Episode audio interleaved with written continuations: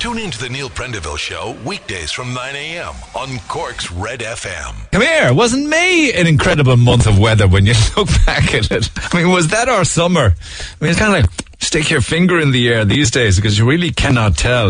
You just of just drop everything when you see a bit of sunshine and get out there and enjoy it because it comes and goes quite regularly. But anyway, that's the deal. Um, you know, you wouldn't live anywhere else though, uh, unless you're stuck in, unless you're stuck in traffic all morning, as they have been down east.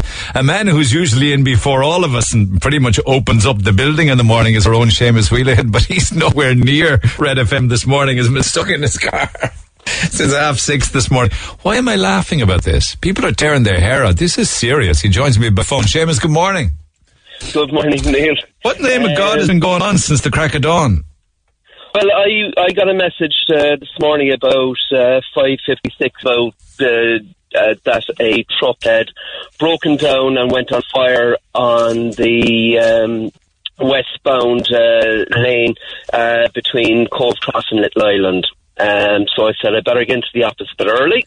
So I hopped in the car um, all the way to Midleton at about 10 to quarter to 7, 10 to 7 this morning, and I'm only just after making my way to the elm tree at this stage. Oh, my God. Traffic is inching its way along. Um, now, it came over the Bridge of Cobh Cross. Traffic in and out of Cobh is backed up. There are a number of guards on duty. No, just uh, wheel, just wheel back for me. Why? What happened?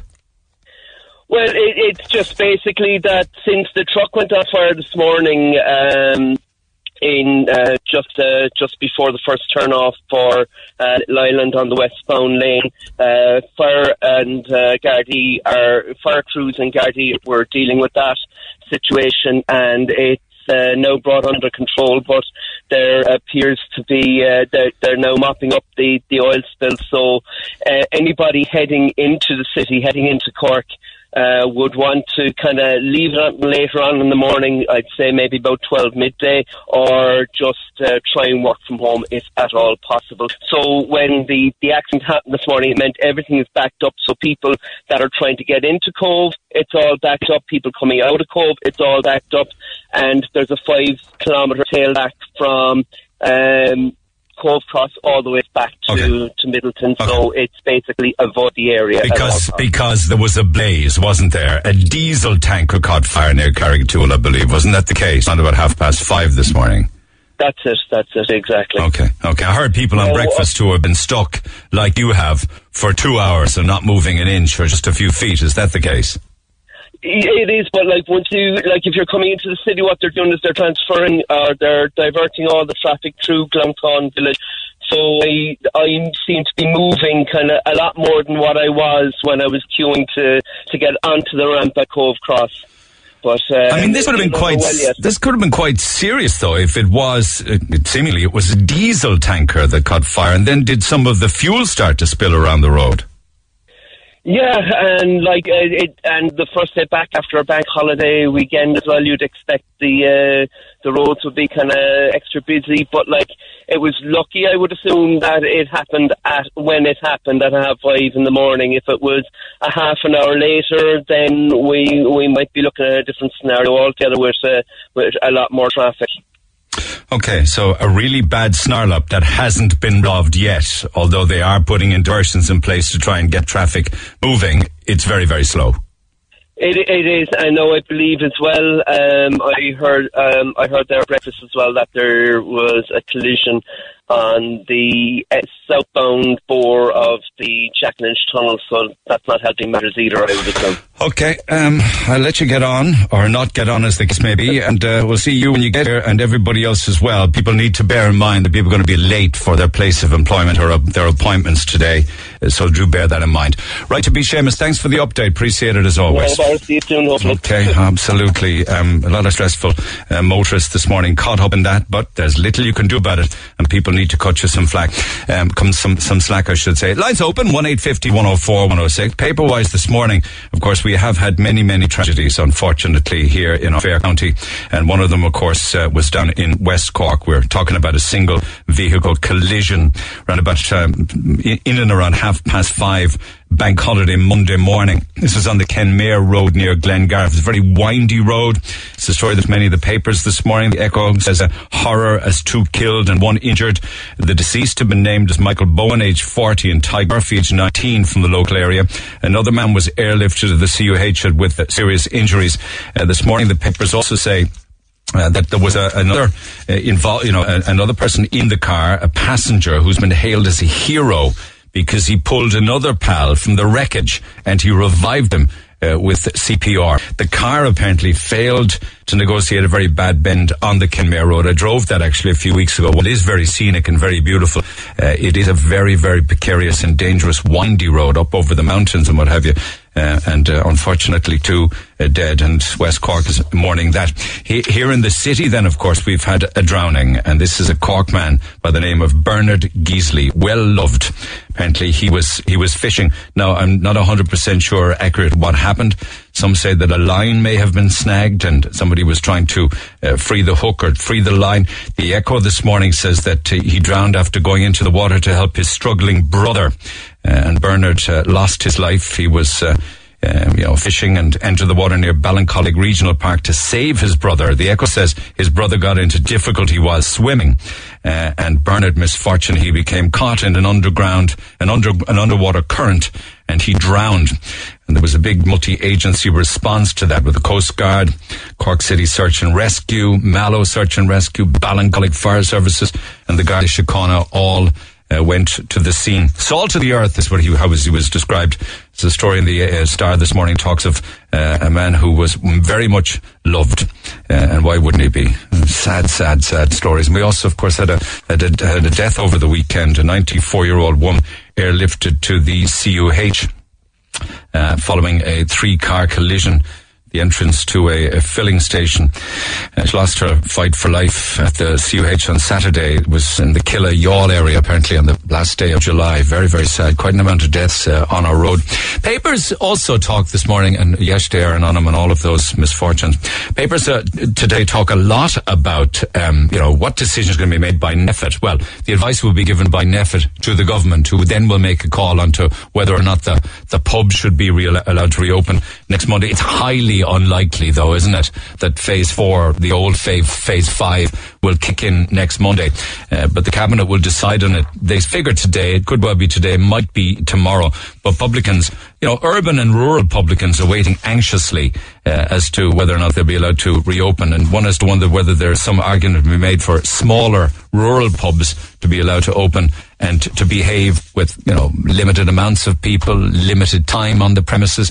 Your thoughts are welcome on that. We'll come back to it throughout the course of the morning. But many of the papers talk of it today in quite some detail.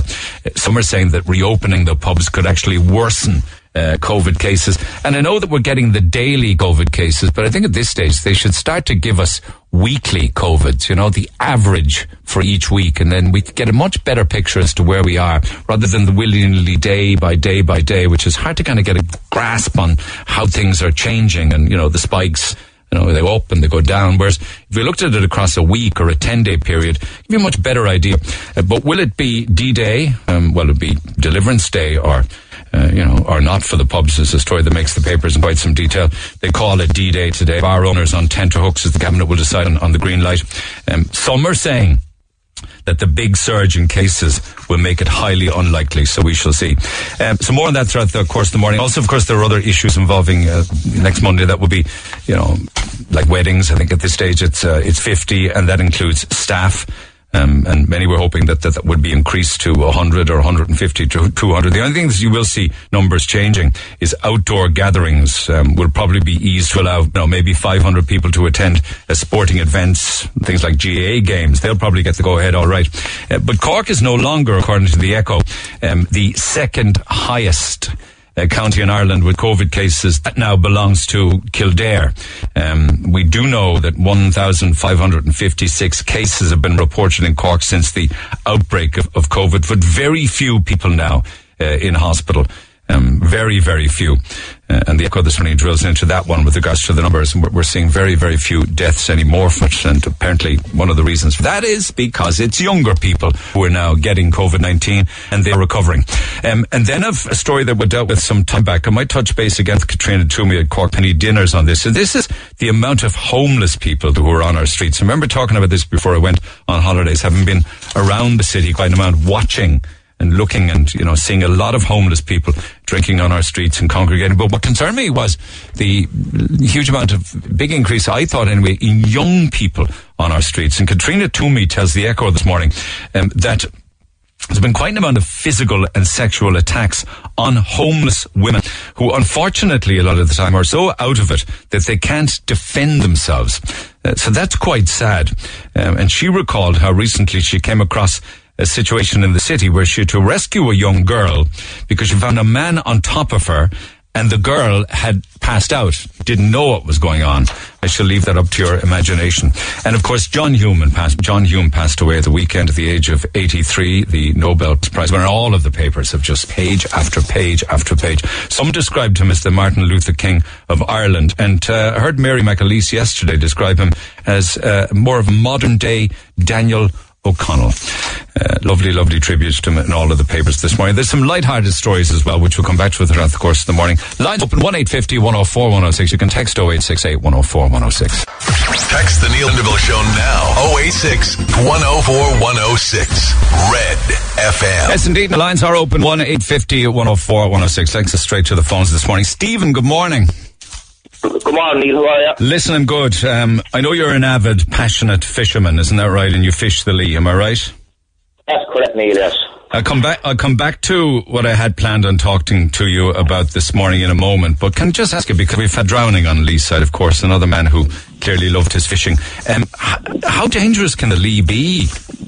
The Lee can be fairly dangerous at times, you know, because you'd often see people out in the weirs fishing and so, and when they're leaving water off the, the dam in Inniscarra, so you can't hear the sirens from the Inniscarra dam, so you don't know when the water is actually starting to come a full flow at all. So there was two fishermen, I believe, in the last two weeks have died out in the, the Lee, as far as I know.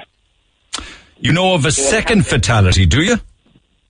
It was there, yeah, there was another one there. It was there in Ballincollig Bridge, I think, last, uh, was it two days ago, I think? I think some fella jumped into uh, friend. Yes, I know, and I, and I was just talking about that a few minutes t- a while ago. But you're saying that there was another another fatality sometime before that. There was another fatality. Was it two weeks ago? There was a man found. I don't know if he was fishing or what. Right. He was found by the shed, by the the weirs, by the Lee Fields. So it, it can be very. Sometimes it can be very calm and tranquil, but other t- times fast moving with undercurrents. Is it? Yeah, but if you're up, if you're up next to the Inniscarra Dam, you can hear a siren going off, but you cannot hear that siren going off down in um, down by the Lee Fields, you know. So you you stop the waters uh, starting to rise faster. Not. Oh, it's just absolutely tragic. So you have to have your wits about you then. Oh yeah, you'd have to um, you'd have to be very careful. Like you know, I wouldn't fish in the weir not myself. Like I'm not a salmon fisherman myself. Like I, I'd only fish for uh, brown trout. And and are there people that fish on the bank and others that walk out on say say for instance onto the broken areas of the weirs? Oh, that's correct, Neil. Yeah, you would have people fishing on the side of the bank for the salmon, and you would fishing people fishing on the on the weir for salmon. But like, but you know, you don't know when they're going to release the water off the dam, like you know. So it can be very, um, it could be very tra- tra- tragic to some people at times. Like if you, uh, you have someone who's a bad swimmer, their waders fill fill up water now or something like that. Like you Oh, know, they have God. no hope at all whatsoever. I know, I know. It's just absolutely heartbreaking. This this unfortunate man went in apparently to save his brother who had who had got into into trouble in the water. It's just awful. Listen, Yeah, uh, Stephen, part of it. what what do you, what are people fishing for on the Lee? What what is it? Salmon? Is it trout or what? Yeah, so on the, on the River Lee, you would um, catch uh, brown trout, which is uh, free fishing, um, sea trout and salmon, which you would le- need a license for. But myself and my buddies, we don't only go for the brown trout fishing, you know. Right, We okay. don't have a we don't have a salmon license at all. Okay. Um, and like, what? How, how do you how do you make sure that it's only because I don't understand this, but how do you make sure that it's only trout that you catch and not salmon? Oh, you, you notice a difference straight away. Like a salmon, a salmon would be would be a big bar of silver, about seven or eight pound. Like a brown trout would be, we say, between half a pound and three quarters of a pound up to a pound. And they're brown then, like you know. But what happens, say, for instance, if you catch a salmon? That would be illegal, wouldn't it? but you would have to release it straight away into the water. That would be correct. Like if you kept the salmon, it would be illegal. But if you catch, if you caught him and you like that, you have to release him straight away. Okay, okay. So you guys, this is the purpose of our, my call with you this morning. You guys fish away, it's your pastime, on the banks of the Lee with your rod and your reel for trout, but you're getting out of grief, is that it? I, I know an awful lot of grief, Neil. And do you know what? Now it's getting out of hand. I say you're after seeing the videos after been sent into yourself. But uh, young fellas had been snapped. Um, fishing. Oh, it's very windy wherever you are though. Where are you? You're not fishing now, are you? I'm not. No, I, I just have to go for a walk, walk back from the shop there. All right, okay, okay. So you, you and your buddies and lots more besides fish the Lee. Where? Out the Lee Fields, is it? Out, out the Lee Fields by the, the way it's uh, free fishing from uh, Wellington Bridge upwards to the to the to the way on the fields. There's free fishing. There's Andy Land Fisheries uh, website as well. Okay. And you catch brown trout and you bring them home and eat them, is it? Oh yeah, but we uh, pass them on to family members or neighbours. No, it's, Okay. you So why so why are you getting grief then? Who are you getting it from? Oh, we're getting grief off the inland fisheries officers. It's only three officers uh, in particular. I won't name any names over the phone whatsoever, like, but um, it's currently been investigated by the, the head office in Dublin at the moment. And as far as I know, one of the officers is currently suspended as well at the moment. But why, why is there grief? Do they think that you're fishing salmon or what? I, I don't know what the grief is, Neil, being honest. You know, it's, it, it all just started last week, like with uh, like you've probably seen the video of the young fella getting his rod snipped off with uh, fishing officers. You know. Well, I didn't see I didn't see anything with regards to um, a, a rod being snapped, but I did see a rod being taken off a fella. Yeah, there, there was a rod snapped as well, and there was another video as well. Um, I would in, in that video as well, I was recording, and I would talk with you. See, my friend been kind of. All right. Wouldn't struck full force into the face, like, but the fishing officer went, they grabbed the phone over his hand, and he actually ended up hitting him into the face with it. All right, I didn't see that. I just saw I just saw the video ending quite abruptly at the end. Yeah, okay. Yeah, okay. that's correct, yeah. And why and why are they saying that they won't allow you to fish? Well, because they're saying we don't have tourists to fish there, and it's, it's free fishing on the River Lee. It, it's go, it's going on all summer, Neil. It's an absolute disgrace. Like you know, like fi- fishing should be keeping the young fellas off the streets, you know, and out in the fields. So you don't see any young fellas fishing out there anymore. They're afraid to go out there because they're afraid they're going to get their rods taken off. It's an absolute disgrace. Right. Okay. But when they when they when the officers come along, what do they say? Like, do they say we believe you're fishing for salmon? Is it? But no, it'd be they'd be trying to in our rods, seeing what phone line you're on and all that. Like like we had an incident there now two weeks ago. uh, Myself and my friend, where uh, two bail fishing officers came over to us and started reeling in our rods. And uh, my my friend of mine there actually started recording them, and they wouldn't give him back his phone until he deleted the recording because he's only using a four pound breaking strain. If you hooked it to a salmon with four pound breaking strain, it it would snap the line straight away and it would snap the rod. Have they caught anybody though uh, actually landing salmon? Not as far as I know, Neil. Anyway, I haven't been caught anywhere because I don't fish for salmon. I only fish for brown trout. So they looked at the the line that you're using, four pound. Yeah, I, I, I, yeah. When they reeled it in, then there was only um, a bit of, small bit, a, block of Calvita cheese on the hook. Is Calvita what they like? Is it? Oh yeah, the trout loves the cheese, the Calvita cheese. All right, yeah. I mean, I think it's awful that you don't manage to get it all sorted out between you because it's a great pastime if you you know if Oh, you're I safe think- about it. What, Neil? I, I, look, Neil, I loves my fishing, but they're acting at the moment like they should be they should be working in nightclub doors inside town the way they're harassing people and throwing people onto the floor. It's an absolute disgrace. Like, Well, I'm not so sure. Like that's for other people's jobs. Like not the like the inland fishery people have their own job to do. Now we did we did ask them to comment on it, and they had very little to say. They said all the incidents referred to when we and we we gave them the incidents that have been happening recently that you've been describing. They say that all of those incidents referred to may be subject to prosecution. So Inland Fisheries Ireland are unable to comment, but they say there is no substance to any of the allegations of assault being made by the likes of your good self. So that's Well, as, I- as much I- as they say. I do have an email on my um, on my computer there at home, and I can I can fax it on to you there if you want. Like you may have to send it on to my local politician as well to try and raise in raise in the dial with the minister, minister, minister of fisheries, so that like to see what the situation is going on at the moment with it. 'cause it's, an, it's an absolute disgrace. Like. But is this um is this a very important time? Forgive me now if I'm wrong, but are salmon, I'm told, going upstream, and there's lots of them because they're going upstream to spawn. usually around June time. And uh, and and when the season closes, then around the end of September, they will go upstream then they spawn. So maybe they're just a little more wary of salmon who are passing you guys. No? Maybe maybe that's what it might be as well. Like, but they're coming over and, and they're coming over. They're bully by meant uh, antics as well. Like, you know, right. like and that's not land as well. And they're hunting all the young fellas away from them. For like, the young fellas are afraid to go fishing out there as well. Like, And know? you and you say they'd be better off spending their time elsewhere and let people get on with their pastime, doing no harm to nobody.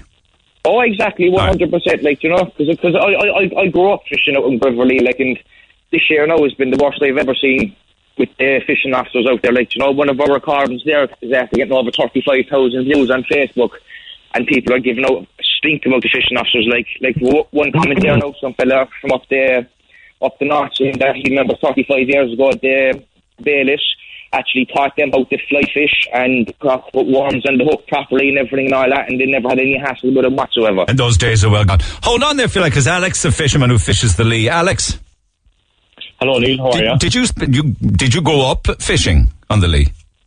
Myself? Yeah. Oh, I would have. I, I, I'm in my forties now, but I say I haven't casted a rod in probably about fifteen years myself.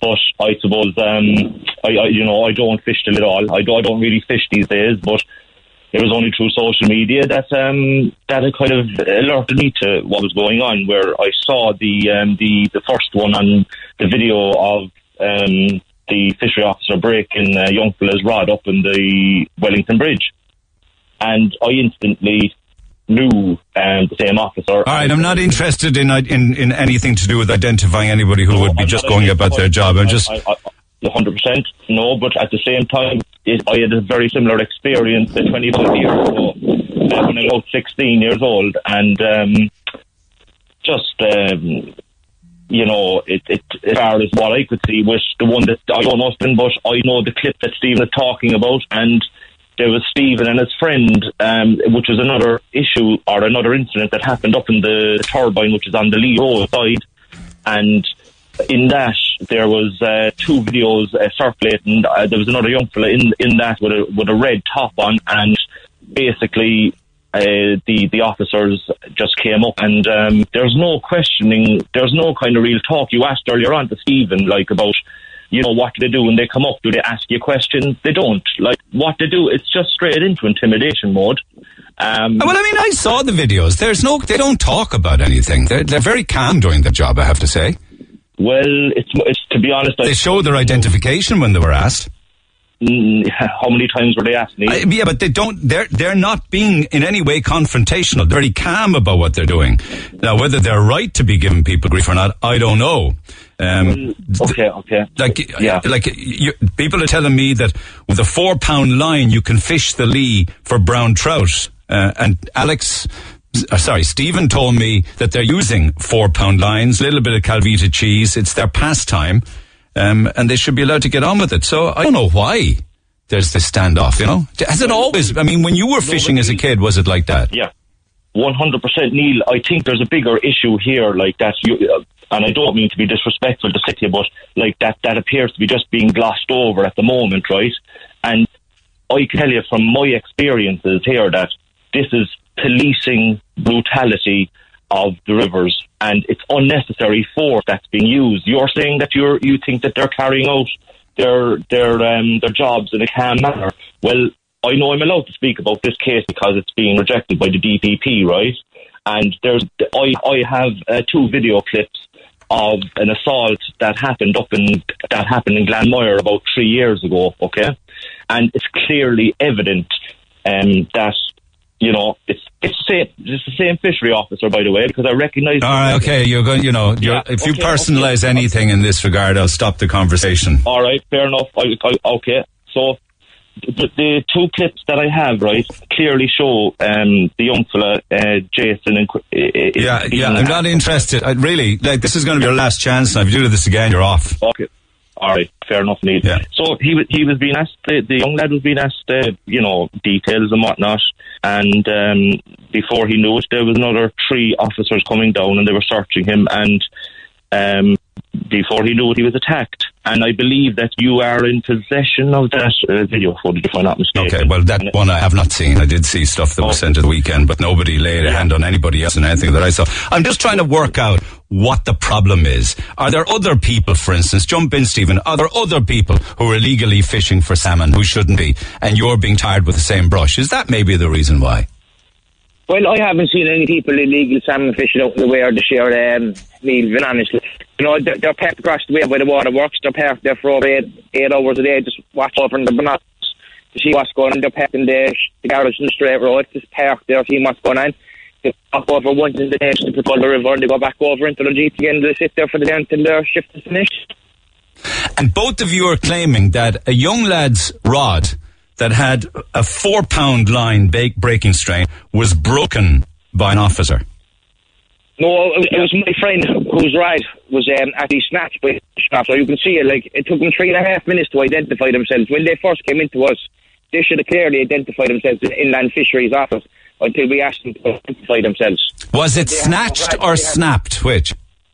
But in my there was no um, there was no rod snapped, but it was snatched without any identification. All right, but Well, Alex, you, you, you're claiming that w- a warden took a 16 year old's rod and broke it. Yeah. So yeah, that, yeah, caught that was the yeah, top- that's that's correct. the top of the rod. Uh, yeah, he caught the top of the rod basically with his two hands and he, he snapped it and um, basically he kind of just started saying, you broke it, you broke it, you broke it and we continued to reel in the uncle's rod and it was in pieces and going back to Stevens one there which I saw two video footages of in the Backley Road where the turbine is um, the, there was another officer that caught the rod in a very similar manner as to kind of say that he was going to snap it Yeah. and to be fair to the lads, they're- I would say they're a bit older than the young fella that is uh, the 16 year old lad that is rather snapped in the Wellington Bridge. But the lads, you could tell they, they kind of weren't putting up with it too much. Um, that you know they instantly recognised what he was trying to do, and um, but that wasn't snapped. That rod in particular.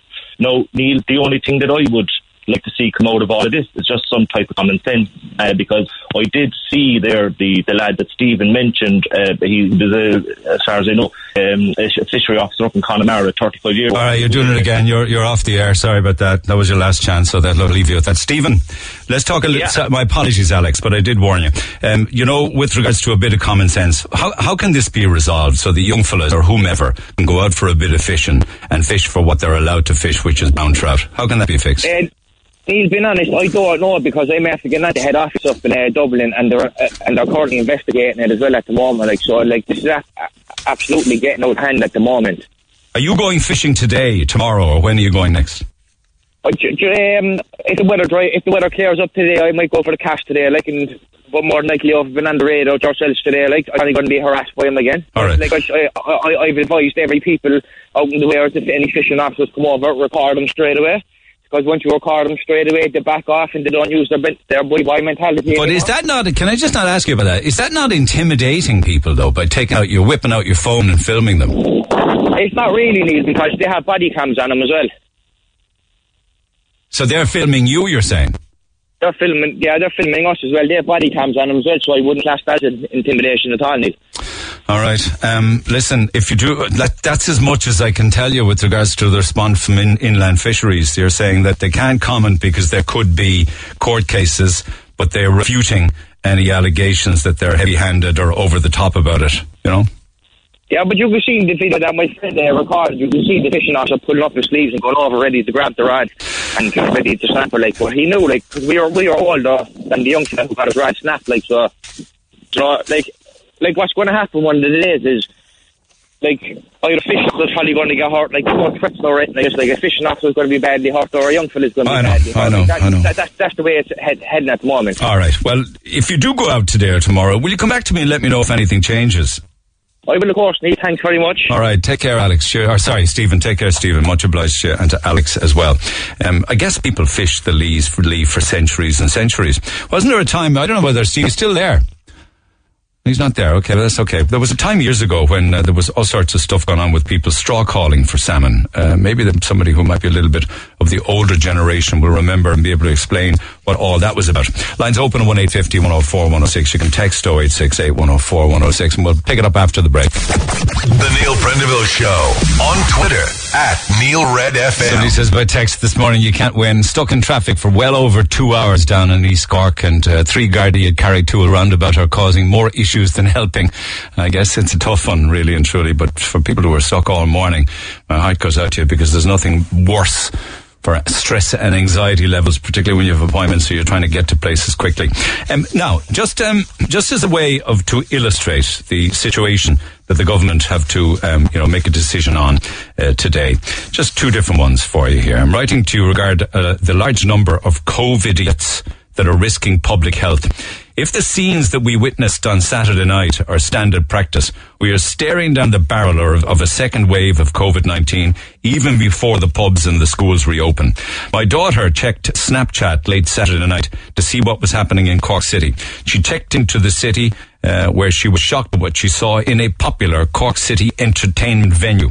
While it appeared some bar staff were wearing face masks, the clientele that packed the venue were freely hugging and kissing each other. There was no signs of food. People were seen dancing with each other and others were seen hanging off the bar area.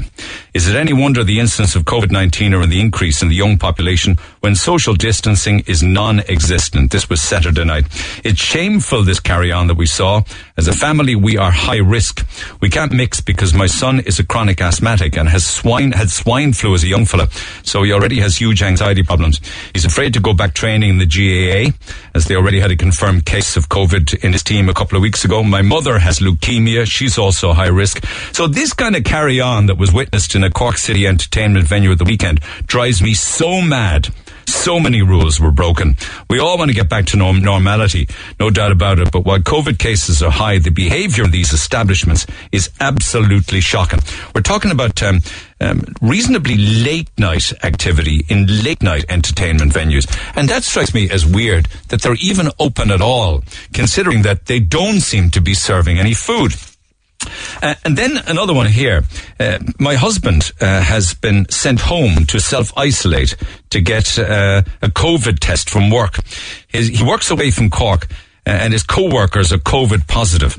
He's just using this. This is a woman who says, My husband is just using this as an excuse to party. He's drinking in two local bars, and she names the two bars. Um, neither have any restaurant licenses. Uh, one of them makes you pay nine euro entry, supposedly for food, but it's instead for two pints. They, they do pass out chips and sausages to share during the night free of charge. I've told the guards because my husband went to the Liverpool match in one of them and the bar was packed. I'm so worried because he is now coughing and sick, but continuing to go to go both bars. The guards said they will not intervene that my report was a domestic matter. Uh, this is not about domestic abuse in any way, shape, or form. It's concern for the community. Please contact the necessary people to report these bars who do not have HSE registered kitchens. My husband, I know, would not be able to pay for the nine euro meal every day he goes to the pub. So obviously the rules have been broken. The nine euro is actually for two pints. Don't give out my details if you read this out, but I would hope you will share my letter. Michael O'Donovan is the chairman of the Vintners and Leeside. He also has the Castle Inn and he joins me by phone now. Michael, good morning. Good morning, Neil. How are you? I know that you are hearing those two case histories for the first time right now. What do you make Yeah. of them? Well, Neil, look, first thing is I would urge all our members and all the publicans across Cork, the guidelines are there uh, for a specific reason, and we would be hoping that the vast majority are following the guidelines. Um, look, I suppose you- you've all seen the Gardaí have said the first weekend they expected over six and a half thousand uh, uh, uh, visits to pubs all up across Ireland. Um, since then, it's been a multiple of that, I would say. By now, it's up to around 18, 19,000 visits they've had. Yeah, these Uh, these two services. Though, this was last week, and it's been going on not just last week, but she says for the Liverpool match, which was weeks ago. They're throwing up bowls of fish, of chips and sausages, and the nine euro supposedly for chips and sausages uh, is actually the equivalent to two free pints. Yeah, look, Neil, that's going against the guidelines. It's going against everything uh, from a vintners organisation that we've been saying so far. Um, we would urge those publicans to please follow the guidelines because um, they're probably making it more difficult, to be honest, for the rest of the pubs that are closed to get open. So, like, they're look, they're doing it wrong. They shouldn't be doing it that way. I think, look, the lady there re- referred that they don't have a kitchen. Um, I think there's a bit of confusion uh, out in the public at the moment. all, all you all you need for chips and sausages is a deep fat fryer. You get that for fifty euro in your local co-op. Yes, but the, the requirement at the moment under the guidelines is that you need um, a food management safety certificate. Um, so there, you don't really need a kitchen. If once you have a registered food management certificate, that's the requirement that you need for food at the moment. So lots of places that wouldn't have kitchens would have a food management system, so they qualify uh, to open doing food at the moment uh, in that regard. So, so, so a basket of sausage and chips will do it, is it? Well, once it's a substantial meal and costs nine euros, um, like there's no definition of a substantial And then if it's the, if the if that nine euro then is free chips and sausages and two pints for the nine euro, that's all right, is it? no, that's not okay. You see, that's Um, what must make it frustrating for the pubs who who aren't open. It does, Neil. It- Look, I, I can say on a personal level, a very good customer of mine, customer of mine, rang me personally uh, about two weeks ago, and he was in a bar, and he said the same thing as what this lady is saying, and like it is, it's it's very frust- on a personal note, it's very frustrating when we're still closed and this is going on, um, where pubs are, I suppose. Uh, bending the rules, changing the rules, but the rules are there for a purpose. And look, we would be urging all members, as I said, to follow the rules as they're laid out, because the the, the more that follow the rules, and the vast majority are following the rules, to be fair, um, as good as they can. So, like the The the COVID nineteen positive cases are for forty fives and unders. Vast majority and much younger than forty five. Saw video footage at the weekend of a particular late night establishment on Lee side. I think this is what Trisha in her email is talking to me about, where the establishment seemed to have no food whatsoever, very very busy, and people partying like as if it was this time last year. Yes, well, look, I've I've seen a few of the establishments in the city, and like they are doing it very, very well. I don't know what- establishment this lady is talking about, but um, look, all the ones in the city centre, they are definitely doing food. They have the the requirements, and I think where people, um, I suppose, are getting a bit confused. In the rules were changed on the fifth of July. Um, they were updated, the guidelines, and if you do two metre social distancing now, which a lot of the bigger bars in the city are doing, there is no time limit on your stay in there. So uh, they have DJs playing and people are sitting down and you know uh, singing with the songs. And sometimes at the table they do stand up. Um, but I know that uh, that. In, at individual premises in the city centre have uh, security staff that go around and just remind them to sit back down again. So they're they're doing it as good as they can, Neil, under the guidelines. But I think the people Was I was I away when these guidelines changed? In what way did they change? Did you say that if you keep two meters away from the table next to you, you can stay all night? You can, yes. The, the time limit was taken out for the two metre distancing. So it's only if you now do one metre, you have to still adhere to the 105 minutes. If it's two metre, there there is no time limit. And what about food? You have to still have food, but Neil, look, if you're in the premises for four hours, you can have the food at the start. So if somebody comes in, um, say after two hours and doesn't see you having food, you potentially had the food at the start of your your four hours. So uh, lots of people have been saying this, but So why can't pubs just do that then? um, uh, well, how do you mean the pubs? Well, like if you can, open, that are it- operating? like, so if somebody goes in, sits down in a pub that's open that serves them food, they can just go in and eat and they drink away all night. Like, but other pubs pubs then, where if you have a meal at home, you can't go into a pub. No, you have to have. You still the food requirement is still there um, under the two meter distancing. So, like it, this only qualifies if you're doing two meter. If you're doing one meter, as I said, you still have to follow the 105 minutes. But most of the big bars in the city right now um, are doing the two meter social distancing. Two meters and a meal. Two meter and a meal, but there's no time limit then. Okay, okay. So what are you expecting to happen today? And do you think that maybe it might be a case that smaller pubs and rural pubs of little capacity, 40, 50, maybe less, will be allowed to open? Um, hopefully, Neil, because look, they're the vast majority of the members of the Nurse Federation would be family-run uh, premises. And look, I suppose three weeks ago we went through uh, a, a very stressful week, which people like prob- probably don't realise that uh, we had to order in stock to try and get open, and also a lot of the pubs had, you know, like would have two, three staff, maybe one or two part-time staff as well. So they all had to come back and be trained, get certified under the HSE requirements um, to to work in the premises. So uh, it took place uh, for many three weeks ago for, for that week, and then they were back on the payroll. So like some of the bars have been carrying a financial burden now of paying out wages for the last three weeks and potentially going forward, um, and like still not open with no income coming in. Um, look, yesterday I had a publican on the phone to me practically crying because um, uh, the bank loans, the say the, the holiday of paying your loans uh, ends on the 31st of August and will kick back again in September. And like lots of them have real concerns that they won't be able to pay their loans um, if we don't get open in this three week period to build up, um, I suppose, the cash flow to be able to be in a position to pay those loans. So it's a really worrying. I understand what you're saying. Like if you can't reopen Monday, will Yeah. there be a compensation package for publicans then? Well, that's what we're we're we're we're asking government for because look, other sectors have gone through, uh, I suppose, really difficult times, have been compensated um, afterwards. And look, if we don't get to open next Monday, we will in effect be going to six months closed for three and a half thousand pubs across the country, and like.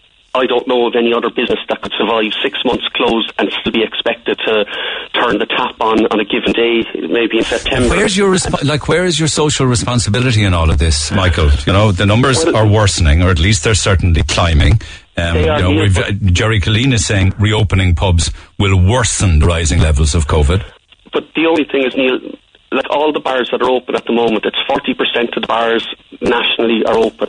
There has been no case to date linked back to any bar. We're, like most of the bars are following the guidelines. They're checking the staff every morning and coming to work, temperature checks. Um, the staff have to fill, fill out a daily questionnaire. Like the guidelines are there for the, the people to have food um, and follow whichever social distancing guidelines are there. Yes, there are some breaching it, but the, like the Gardaí's numbers uh, are still like out of 18, roughly 18,000 inspections to date. There's a little over 50 pubs that have been, um, I suppose, ordered to close. Well, I know, but that letter from a very concerned wife who clearly can't talk to her husband uh, identifies two pubs where he's drinking every day. Yes, and look, those pubs. And no, my, I know that. But my, my point is, she's spoken to the guards about it, and to the best of my knowledge, those pubs are still continuing to open and serve booze every day. Well, I presume the guards have gone in to check it because that would be their job to do it. And like, they're, look, I know individuals have concerns, but if the guards go there and check the place, um, the, the public must be doing following some, um, or you know, the guards would be happy in a way that they're. So the guards would see that it's sausage and chips for nine euro, two free pints on the side, and they're okay with that. Well, look, I, I can't answer what the Gardaí should be uh, would be saying, but look, the two free points on the side for the nine euro is not in the guidelines. I. I, can Okay, say, so that shouldn't be. But look, Neil, the, the the vast majority of the cases that are out there at the moment, we've seen the pictures from Cobh, from Kilkee at the weekend, and numerous other places around the country. Um, like if the bars were open, a lot of these, I, I suppose, people might be in the bar scenario, and the bar scenario, we would be policing, you know, two metres social distancing or one metre social distancing, where these instances are far more worrying when they're going to the house parties that we know. There's shebeens being built right across Cork City and Cork County here and across the rest of the country. And like there's far more people going into those, I suppose, house parties and like there's more than groups of ten going into all of those houses. Um, and like that's of a major concern because there's no control in those environments where at least in the bar environment there is uh, there is control. So would it be? Could yeah, yeah, I agree with you in that regard, and I'm seeing more and more uh, photographs being sent to me of um, you know not just house parties, but also people gathering in woods and in uh, different urban areas, uh, drinking outdoors and leaving all sorts of junk behind them. W- would there be an argument then be made, or has been made, that smaller rural pubs, the ones that you know the, the smaller family businesses, uh, where they'd have little clientele in the first place anyway, should be automatically just allowed to open? Well, look, I suppose, Neil, as I said, the vast majority of the pubs that are still closed are the smaller family pubs because they don't do food. So, like, uh, it, it would, like, of our, our three and a half thousand members that are closed, like, the, the vast majority of them would be the smaller pub. Um, like, here in Cork City, if you go around and look at the pubs that are closed, they are generally right. the smaller pub. Yeah. So, like, uh, it, it, it would be a case today that they'd, they like, hopefully, please God, they will say, look, you can open give us the guidelines. We're well capable, like we're a highly regulated industry uh, as is. So to give us guidelines, we will. But you know what they say: when the drink's in, the cop on's the cop on's gone. You know. It, it is, but Neil, we'll still be there working. So, like, um, you know, if people start moving around or you know getting up from their tables, we'll be there to just to remind them to say, listen, you have to sit down, you have to keep your social distance. Like it's our business, so we we, we we've always followed guidelines in our business, so we'd be well capable of following the guidelines Yet. Okay, so if you're if you're a betting man, what would you be betting on today? Oh, if you asked me last week, Neil, I would have said we were pretty much, you know, guaranteed, I think, to open on the 10th of August. Today, with the numbers, the last, uh, I suppose, the last six days, really, um, I think at best it's 50-50 today. Okay, thanks for taking the call, Michael. Let's see what happens. We'll take calls after 10, 1 850 104 106. Text 086 8104 106. And as Michael says, he and many other publicans who brought in stock, sent it back, brought in more stock, have now another decision to make by tomorrow as to whether they keep that stock or send it back yet again. Back after 10. The Neil Prendeville Show. With Tesco. Save time and shop online. Simply log on to tesco.ie. Ah, but don't worry about that. We've got some wonderful gifts to give you uh, this week, courtesy of ourselves and the Oriel House Hotel Bar and Bistro. And they're open and they're awaiting your visit and they'll be happy to see you. So we have overnight B&B stays for two uh, in their Ellis and Tobin collection bedrooms. Very luxurious. A beautiful, actual, beautiful hotel. Did a wonderful job. Uh, really over the years in what was a fabulous, fabulous old house, old home, a big old, old, uh, it was a Georgian or Victorian, beautiful home. And then, of course, they uh, added on and added on and ended up, with the, ended up with the most beautiful hotel. So right across the week, we have 50 euro vouchers to give away for the bar and bistro. So we get six of those daily. And we'll open the phone lines on that just before midday. Uh, so you'll have lunch there, a bit of food, a couple of drinks.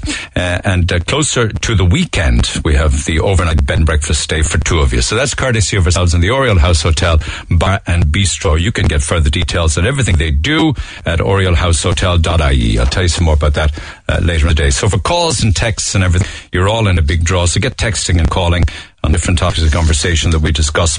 Text 0868 104 106. Pick up the phone on 1 850 104 106. Uh, so today is very much D-Day uh, for pubs and we're not necessarily just talking about people who want to go in and have a drink, but businesses and places as well of employment. There was an article in the Mail this morning where one publican was quoted as saying that a public house isn't just a place where people go to drink.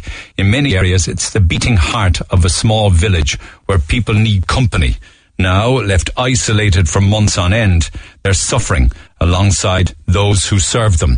So it's not just somebody who's desperate for a pint or a G&T, but also for business owners who are looking down the barrel of March, April, May, June, July, and now August. So almost technically six months.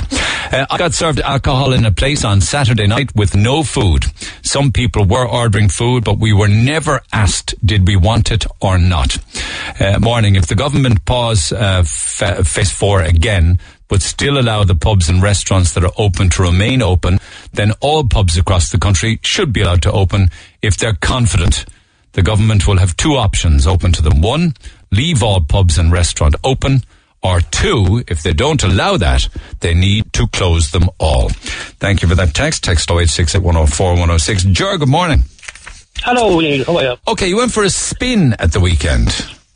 Yeah, I went down as far as Youghal. Oh, bank holiday Monday yesterday. Okay. Yeah. Yeah, me said my wife, we went down to Youghal. So we went for a walk down there, and we decided to go for something eat to eat. And I heard about you. You were on about Clancy there four, four or five weeks ago. Great spot. Great food. Yeah. So we were going there, and there was about two tables taken on the outside.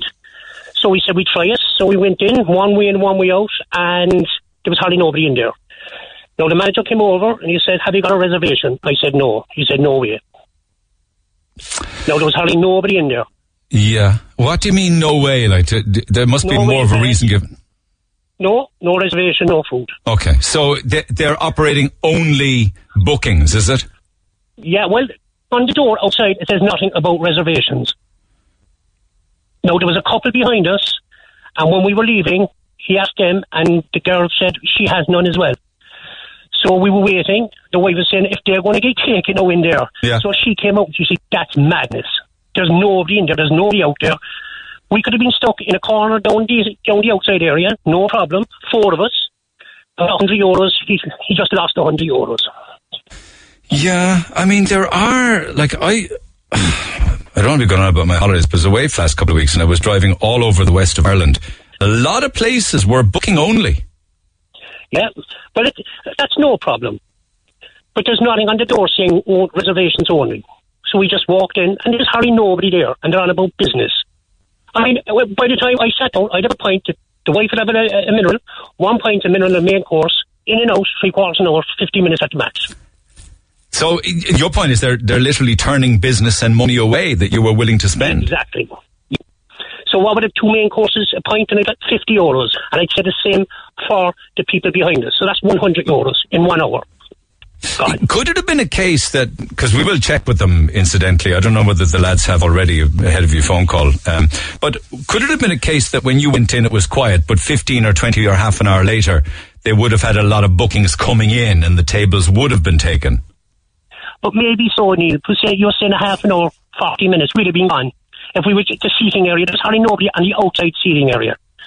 Put us down on the table on the corner and we'd have been gone. I know, I know, 40 I minutes, know. 45. So this was your visit to Youghal because that's where you wanted to go. Um, but And it was- something but- to eat. and get something to eat, but it was somewhat spoiled because you couldn't. Yep. So what did you do? Do you know what we did now? On the way home, we stopped at Bob's Takeaway outside Castlemartyr. We had two fish and chips for a quarter of the price, and it was lovely. Okay, so at least you got fed. But it, Got fed. yeah, yeah, but unfortunately, and I mean, I will check with them as to what their policy. You're saying that because it is rather large in there, but there was only two tables that anyone was sitting at. Yeah, and So- outside area, it was large, and there was only two tables taking there as well. Why would you want to be turning around good, turning away good money then? I don't know. How was the all incident? Was it busy? It was very busy, yeah. There's a lot of people around, but there was hardly no fancies. But the Strand was busy, was it? The Strand was busy. There was people walking up and down, and it was fairly busy. Right. Okay, what time was that at? It was about half four. Half four in the afternoon. Okay, all right. I need to check that and uh, see what they have to say on the matter because, uh, as, I- as I say, I don't want to preempt their response, but there are establishments who are saying they're not doing walk-ins, booking only in advance. You know. But you need, we were up in the viaduct this Sunday, and table for three, and the chap asked us had we reservation, and I said no. It's basic minutes. He got us a table. Right. Um, but but you did tell them in Youghal that you wanted to eat. Oh yeah. Okay. that's what we wanted. to Okay, okay, okay. All right, okay. We'll see what the story is there because um, you know maybe they mightn't be aware though that uh, you know th- this could have been a staff member making a call that maybe the management mightn't that- be. it was a it was a manager. All right. Okay. I'll check. All right. All right, Jared. Appreciate that. Thanks so much. Uh, quite an amount of text on this, as you would expect. Um, pubs have been closed since the 15th of March. Yeah, I'm saying technically six months. Off license have been open all along, which is ridiculous. The R rate is important. But the pubs are not responsible for the rise. All people saying they shouldn't open are probably working and getting full wages. As a pub owner, we need to pay bills. We need to support our families. We have kids in college and we have families to feed as well. Are many of the people who are critical of pubs reopening, I wonder, in their own ivory tower working away and happy out? Uh, pubs weren't the first to close, schools were. And I don't think people have realised schools are supposed to open in phase five. I doubt they'll open in August or September if we haven't reached phase four. Well, some would say that opening the pubs might have a detrimental effect on getting schools back. Um, okay, Clancy's, which is very uh, sad for Jer because he missed a great food experience down there. Podrick uh, joins him by phone from Clancy's. He's the owner of it, actually. Podrick, good morning. Hi, Neil. How are you? I'm good. I just wanted to, to let you know that perhaps you mightn't be aware that there are people who want to eat and, and weren't able to do so. What, what are your thoughts on it? Yes, uh, that gentleman that's on your show, actually, it was me who, who met him at the door yesterday. Um, I know the gentleman walked in. It was an empty restaurant, but we were fully booked uh, 20 minutes later. Um, you know, we had 120 reservations coming in at 5.30. Um, that gentleman you were speaking to came in at about 5, 5 past 5. Yeah. So it's it's not reservations only. We take in walk-ins. Obviously, we're not going to turn away business. Being closed for three and a half months. That's the Uh, thing. You see, I couldn't understand that as to, Yeah. you know, why would somebody- Unfortunately, unfortunately, Neil, there's a lot of people coming to Youghal, which is fantastic. You know, like that gentleman and coming down for the day, but from all over Ireland. Um, and there's only four to five of us that are open in Youghal, which you know we can only cater to probably eight, nine hundred people um, a day. You know, meaning the whole town of Youghal, or Yeah. even a little bit more than that. But um, you know, when you have probably four to five thousand visitors coming to town, it's impossible to feed them. And the thing about it is, is, is it's not a reservation only, but people are emailing, calling, and and ninety percent of the time we're full. You know, so unfortunately, we couldn't serve that gentleman, but you know that's the way it is. Okay, but what, just just as a by the way, had he, was he told that we're actually booked out and full? Yes, uh, when that particular gentleman came in and, and the couple behind him told them that we had no availability for the night, that we were fully booked. Because it would be economic suicide for a business to be turning people away when you're empty. So that was the reason you were actually booked out. Correct. I mean, I, I do understand people's frustration. You know, they they're, they walk on the beach for the day and they want to come and, and have, have a bite to eat, whether it's in Clancy's or the other establishment in town. But as I said, you know, everywhere is booked out. Everybody's making reservations. Um, you know, this time of year in August, it's very hard to just walk into a restaurant and, have a, a table available. I do understand the frustration. Um, obviously, you know, the gentleman said that we, we would only be 20 minutes or half an hour on the corner table, but if that table is booked at 5.30, the next guest comes in, table's not available, they're going to be upset. So, you know, they've taken the time to make a reservation with us, and, and you know, we obviously want to have, have the table available for them. So that's that's what happened in this case. And there are less tables because of distancing?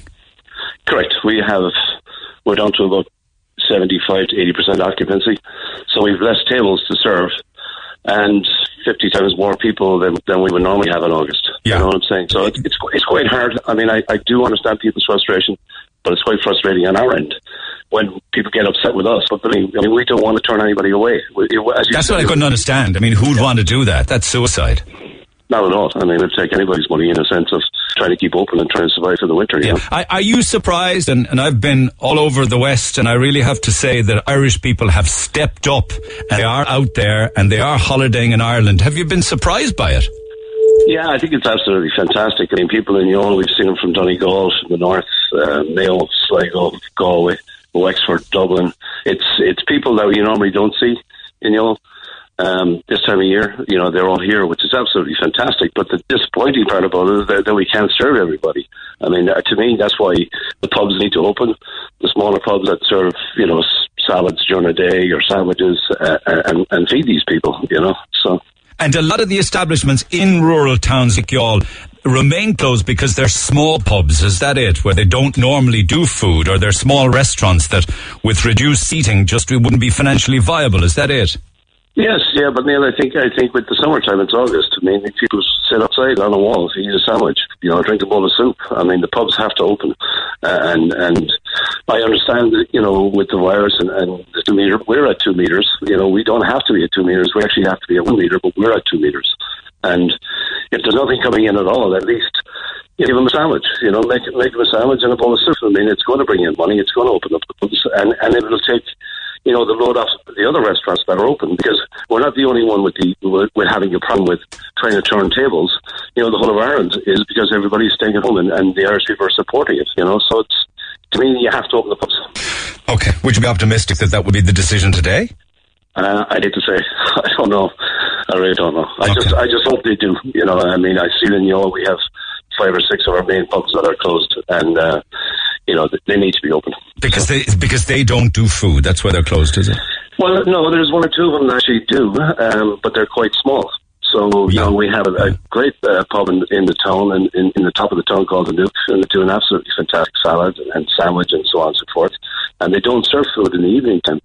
And, and um, you know, if, if they were open yesterday, that gentleman who, who called, we could have sent him in there. I mean, when, when that gentleman comes in, or most people come in, we don't want people to leave Youghal. You know, we want Oh, I know, but I think you understand from his perspective. He walked into an empty restaurant bar. Very much so. Yeah, yeah, yeah. Definitely yeah, yeah. Okay. You know. I would, I would probably feel the same. You know, but I mean, people have to understand we're not turning people away. I You're mean, booked out. Yeah. Yeah, exactly. And can I just ask, just before I let you go, um, is the table then set aside for a period of time, disinfected and cleaned, and let to sit there for a period?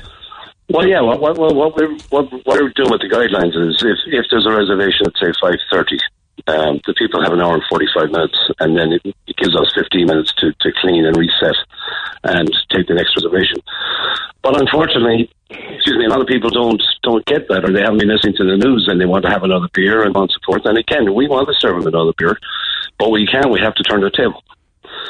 So you know, we're going by the guidelines, but then you know, it, it's it's it's some of it backfires and people get upset with us. But again, we, again, we just have to go by the guidelines. Okay, I'll let you get on with it. Uh, the very popular Clancy's, you've got a book ahead. Thanks, Paul. Thanks for taking Cheers, the call. Thanks. Cheers. You might get lucky with the walk-in. I saw a restaurant actually. Um, don't know what county it was because there's quite an amount of counties up the west of Ireland. But there was one very funny thing that I saw. Oh, I, I think I know where it was. It was up in Harvey's Point. Fabulous hotel, Harvey's Point, up in uh, in County Donegal, and they put this giant egg timer. They disinfect and clean the entire table in the restaurant, right? Tables and chairs and everything, and reset and everything. Then they put this giant egg timer on it, and they turn the egg timer up.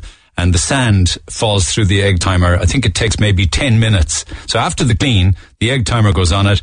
10 minutes later, when all the sand goes through the egg timer, then people can sit on it. I thought it was very wacky. Uh, just a good idea. You know, it also looked well. Uh, incidentally, a lot of the photographs of my, my travels around uh, the West and all the way up to the Giants Causeway and what have you, they're all on my Instagram page if you want to have a look at them. Might give you ideas to what you might want to do on a bit of an old break in our beautiful country. One thing I certainly noticed is car regs all over Ireland from different counties in Ireland where people are holidaying at home. And I was very proud to see that actually. And I tell you something, the amount of caravans um, and uh, camper vans on our roads at the moment, it's fantastic. There's just so, so many. You don't see a tour bus ever, but camper vans and caravans, big time.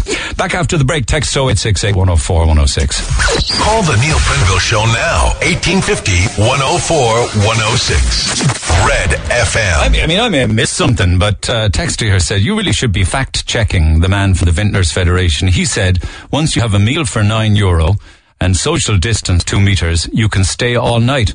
Um, Texter says, I don't believe that's true. Well, I asked him, I mean, did that happen when I was away? And he said, yeah, th- those rules changed. I think what he said was that if you have a meal for nine euro and the distance from the you and the next table is two meters, you can stay all night. But if the distance between you and the next table is one meter and you have a meal for nine euro, you have to go after your 105 or whatever minutes. I think that's what he said. Um, maybe that's why you had so much uh, of the videos at the weekend of people who were partying in, in one particular late night establishment uh, on Leeside because you couldn't ask any of them people to leave after an hour and a half. They just wouldn't. They just they wouldn't do it. I mean, it would be impossible to do it. Anyway, somebody says I heard a story of a Cork sports club having a night out in a popular bar in Cork, and they asked the people attending to disable the COVID tracker app or to leave their phones at home. It's a disgrace. Um, somebody else suggesting uh, that we should just all hunker down together, close all the borders, and open all the pubs. We're being told we did a great job keeping the virus at bay, so let's enjoy the bit of summer that we have. Let's enjoy our Ireland. We're not allowed to travel out of our country, so close all the borders and let's just get on with it. Uh, mind you, you have to ask, you know, like, what are you going to do with all of the home drinking? Because uh, Texture says the alcohol sections of supermarkets aren't closed uh, can be bought cheaper. Open the pubs where it's going to be monitored, and all of the house poor parties then will either uh, diminish, um, and if they don't diminish, they should be reported uh, to the Gardaí. So thank you for those. There are texts there with regards to a tradition on Leeside for hundreds of years, and that is fishing on the Lee. So just a few of those from earlier on this morning, where some of the people who are fishing saying that the bailiffs or those who are monitoring the fishing are becoming a little too heavy-handed. Uh, would you like if you had a 16-year-old son whose rod was broken by a bailiff, Neil? No, I would not. Particularly if he was adhering to the rules with regards to the um, you know four pound breaking strain uh, on the line, and if he was fishing trout and wasn't doing any harm to salmon. No, I wouldn't. I'd be very annoyed about it. The problem, another person says, is fish have more rights than people. You see every year with all the flooding we have because the rivers are protected like banks. Uh, and people's property doesn't matter. Uh, the fishery boards have more power than the Gardaí. Stephen on the air with you is a casualty because of people, it says here, poking salmon. I hope that that's correct. Uh, the fisheries board have a heavy hand, but a lot of fishermen take the mickey, which makes the officers' jobs harder. Uh, I've got many a sea trout many times on the Lee with a four pound line and cheese. On the subject of inland fisheries, the fisheries specifically pick on certain people. I've had personal incidents with them myself, including abuse and them threatening to push me into the water. Uh, Keel's text comment, text 0868104106, and let's stay with that because there are other texts I see as well. Sorry, uh, if Catherine was on six, she's not on six now, so you might be, okay, she moved to five, gotcha. Catherine, good morning. Good morning, Neil. Do you, um, do you have any? Do you have any evidence of you know? Do you fish the Lee or do, do- is it secondhand? Yeah. no. Okay, so it's just it's just you just have a comment on it. observation. And, Observation. Um, you know, I'm um, I'm the grand aunt of uh, Greta Thunberg. I joke, but um, uh, the important thing you just said there a few minutes ago was if they're adhering to the rules. Now. My my take on this is I agree with the wardens, and I'll tell you why. Because the salmon do this. Um, uh, they go up the river by instinct, and they're you know it, we we as humans. I mean, we know what we're supposed to do and what we are not supposed to do, and if we disobey the wardens and um, um, uh, by accident, if you like, and I put that in inverted commas, catch um, a salmon, we are destroying the ecosystem, and I think that But the um, lads aren't fishing for salmon; they're fishing for trout, and they want to be left alone to get on with their pastime in peace. I, I understand what you're saying, and if that's exactly the truth, well then so be it. But I mean, can you over can you overfish trout as well? I just think that we as humans should be more intelligent. Apparently, we're supposed to be the higher species, and we have to respect um, the, the animals that are there. I mean, you just look at Castletownbere and and the um, factory chips that come in from Eastern Europe, and our own fishermen in Castletownbere are restricted r- ridiculously. and I do remember about a couple of months ago where. The um, uh, I don't know for some reason perhaps these factory ships weren't coming in, but the fishermen, you know, in Castletownbere brought all free fish to Yeah. SuperValus and all Yeah. the rest of Yeah. it. Yeah. And uh, The, the price that the fishermen are getting for fish is shockingly low. And I can never understand that because, to my knowledge, they are the only people that I know of, no disrespect to farmers, but fishermen are the only people who risk their lives to put food on our table. Um, yes. But, but, you know, that's a different story for a different time. These are people whose pastime is fishing the Lee for a couple of fish. I mean, are, are you saying that that should be outlawed because fish have rights, is it? well, why not? I mean, you know, we just, you know, with all these um, uh, wet places in Wuhan, for example, you see, if you if you do, What's that got to do with anything? Like these are people. With, what's that got? To, what's Wuhan got to do with a fella catching a trout on the Lee? If we, I know it's an it's an enormous um, difference, but I'm just saying if we don't respect um, nature, it will come back to bite us. And I, I just hope that um, you know this. I, I heard thing about it has to be a four. I have no idea about Four um, pound you know, break and strain, yeah. Four pound break and strain for trout. and that can only catch trout, is it? These are these are the regulations. Apparently, I don't I don't know. They say four pound break and strain for trout, and they say uh, twenty pound breaking strain would normally be used for salmon.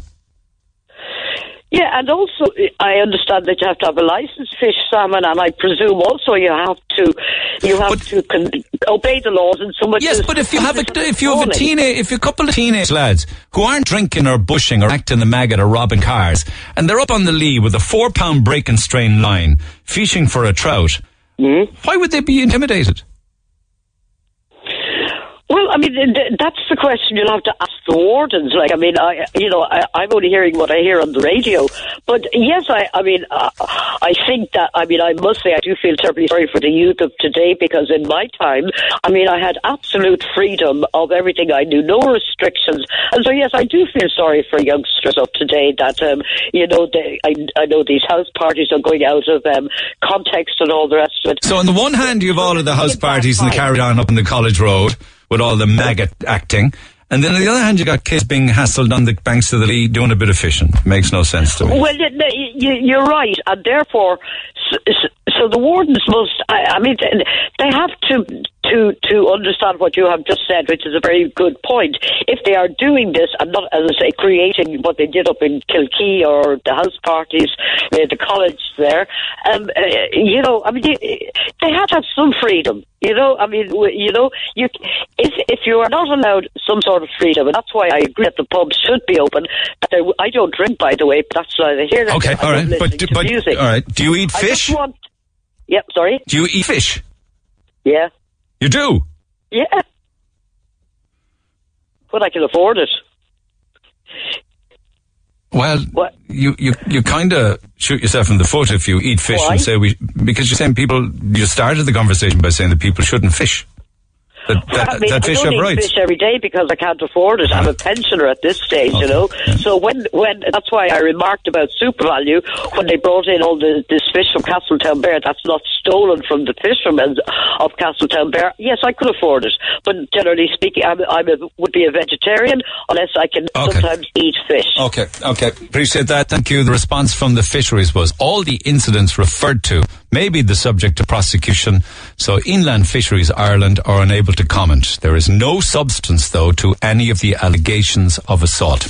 That's as much as they had to say when we contacted them with regards to people fishing on the Lee. Some other, because I would love somebody to explain to me. I mean, is it a case that the inland fisheries officers are, are doing what they're doing because there are people up there who are fishing for salmon without a license. And so therefore, unfortunately, some of the consequences and the casualties of this are the lads who are up there fishing for trout. Would somebody maybe explain that to me?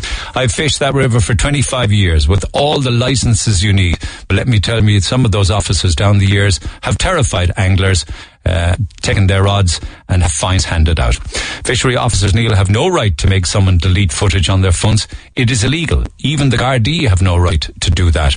Morning, I fish for salmon myself on the Lee on a regular basis. Uh, yes, some of these young lads are indeed fishing for trout and causing no harm.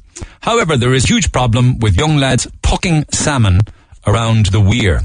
I don't fish there anymore as two years ago my friend got a punch off a young fella at the weir for confront, for confronting him about pucking salmon from the river. So pucking is a new term to me.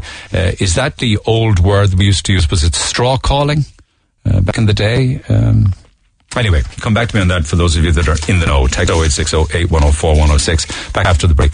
This is the Neil Prendeville Show. Tweet the show at Neil Red FM. 104 to 106 Red FM. Great texts on this, I can tell you. Morning, Neil. The biggest issue is off licenses. This is the cause of all of the spikes in COVID and house parties as well. Hence, the age of those that are testing positive. Pubs now are operated on a two tier system. Smaller pubs will suffer because larger pubs can sell pizza. Another one, yet again, off licenses and pubs are being blamed for everything. Grown adults over 18s continue to be exempt from the law, is it? Um, as in, you're back to the old story of a bit of cop on, aren't you? Gareth says most young people don't drink in pubs because they can buy alcohol at a fifth of the price in supermarkets. That's why you're having so many house parties. Two pints of cider in a pub will buy you a litre bottle of cheap vodka in certain supermarket off licenses.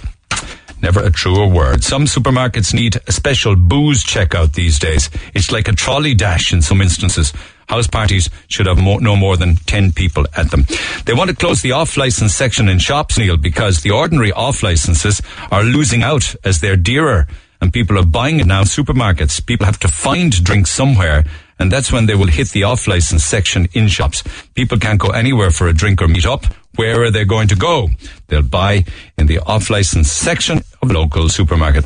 I can tell you there is no guarantee that August 10th will be the opening date if the number of cases keep rising because of house parties. They are not helping. Also, opening up the border for tourism isn't helping. They've locked the front door, but the back door is wide open. Uh, in all of the travels over the past two weeks, I didn't hear one single American. Oh, I once, just once ever. All of the people that I saw and came across uh, were Irish. Everywhere I went, Irish or Northern Irish. I mean, it was amazing to see the amount of people that are now traveling getting perhaps to see Ireland or areas of Ireland for the very first time.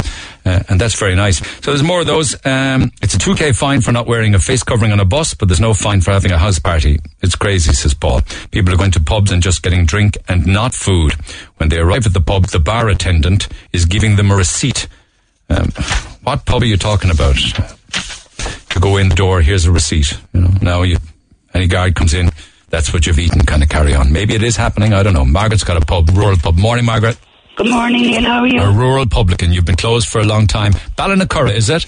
That's right, yeah, in Jacko's in Ballinacurra. And you would have closed in the middle of March, am I right?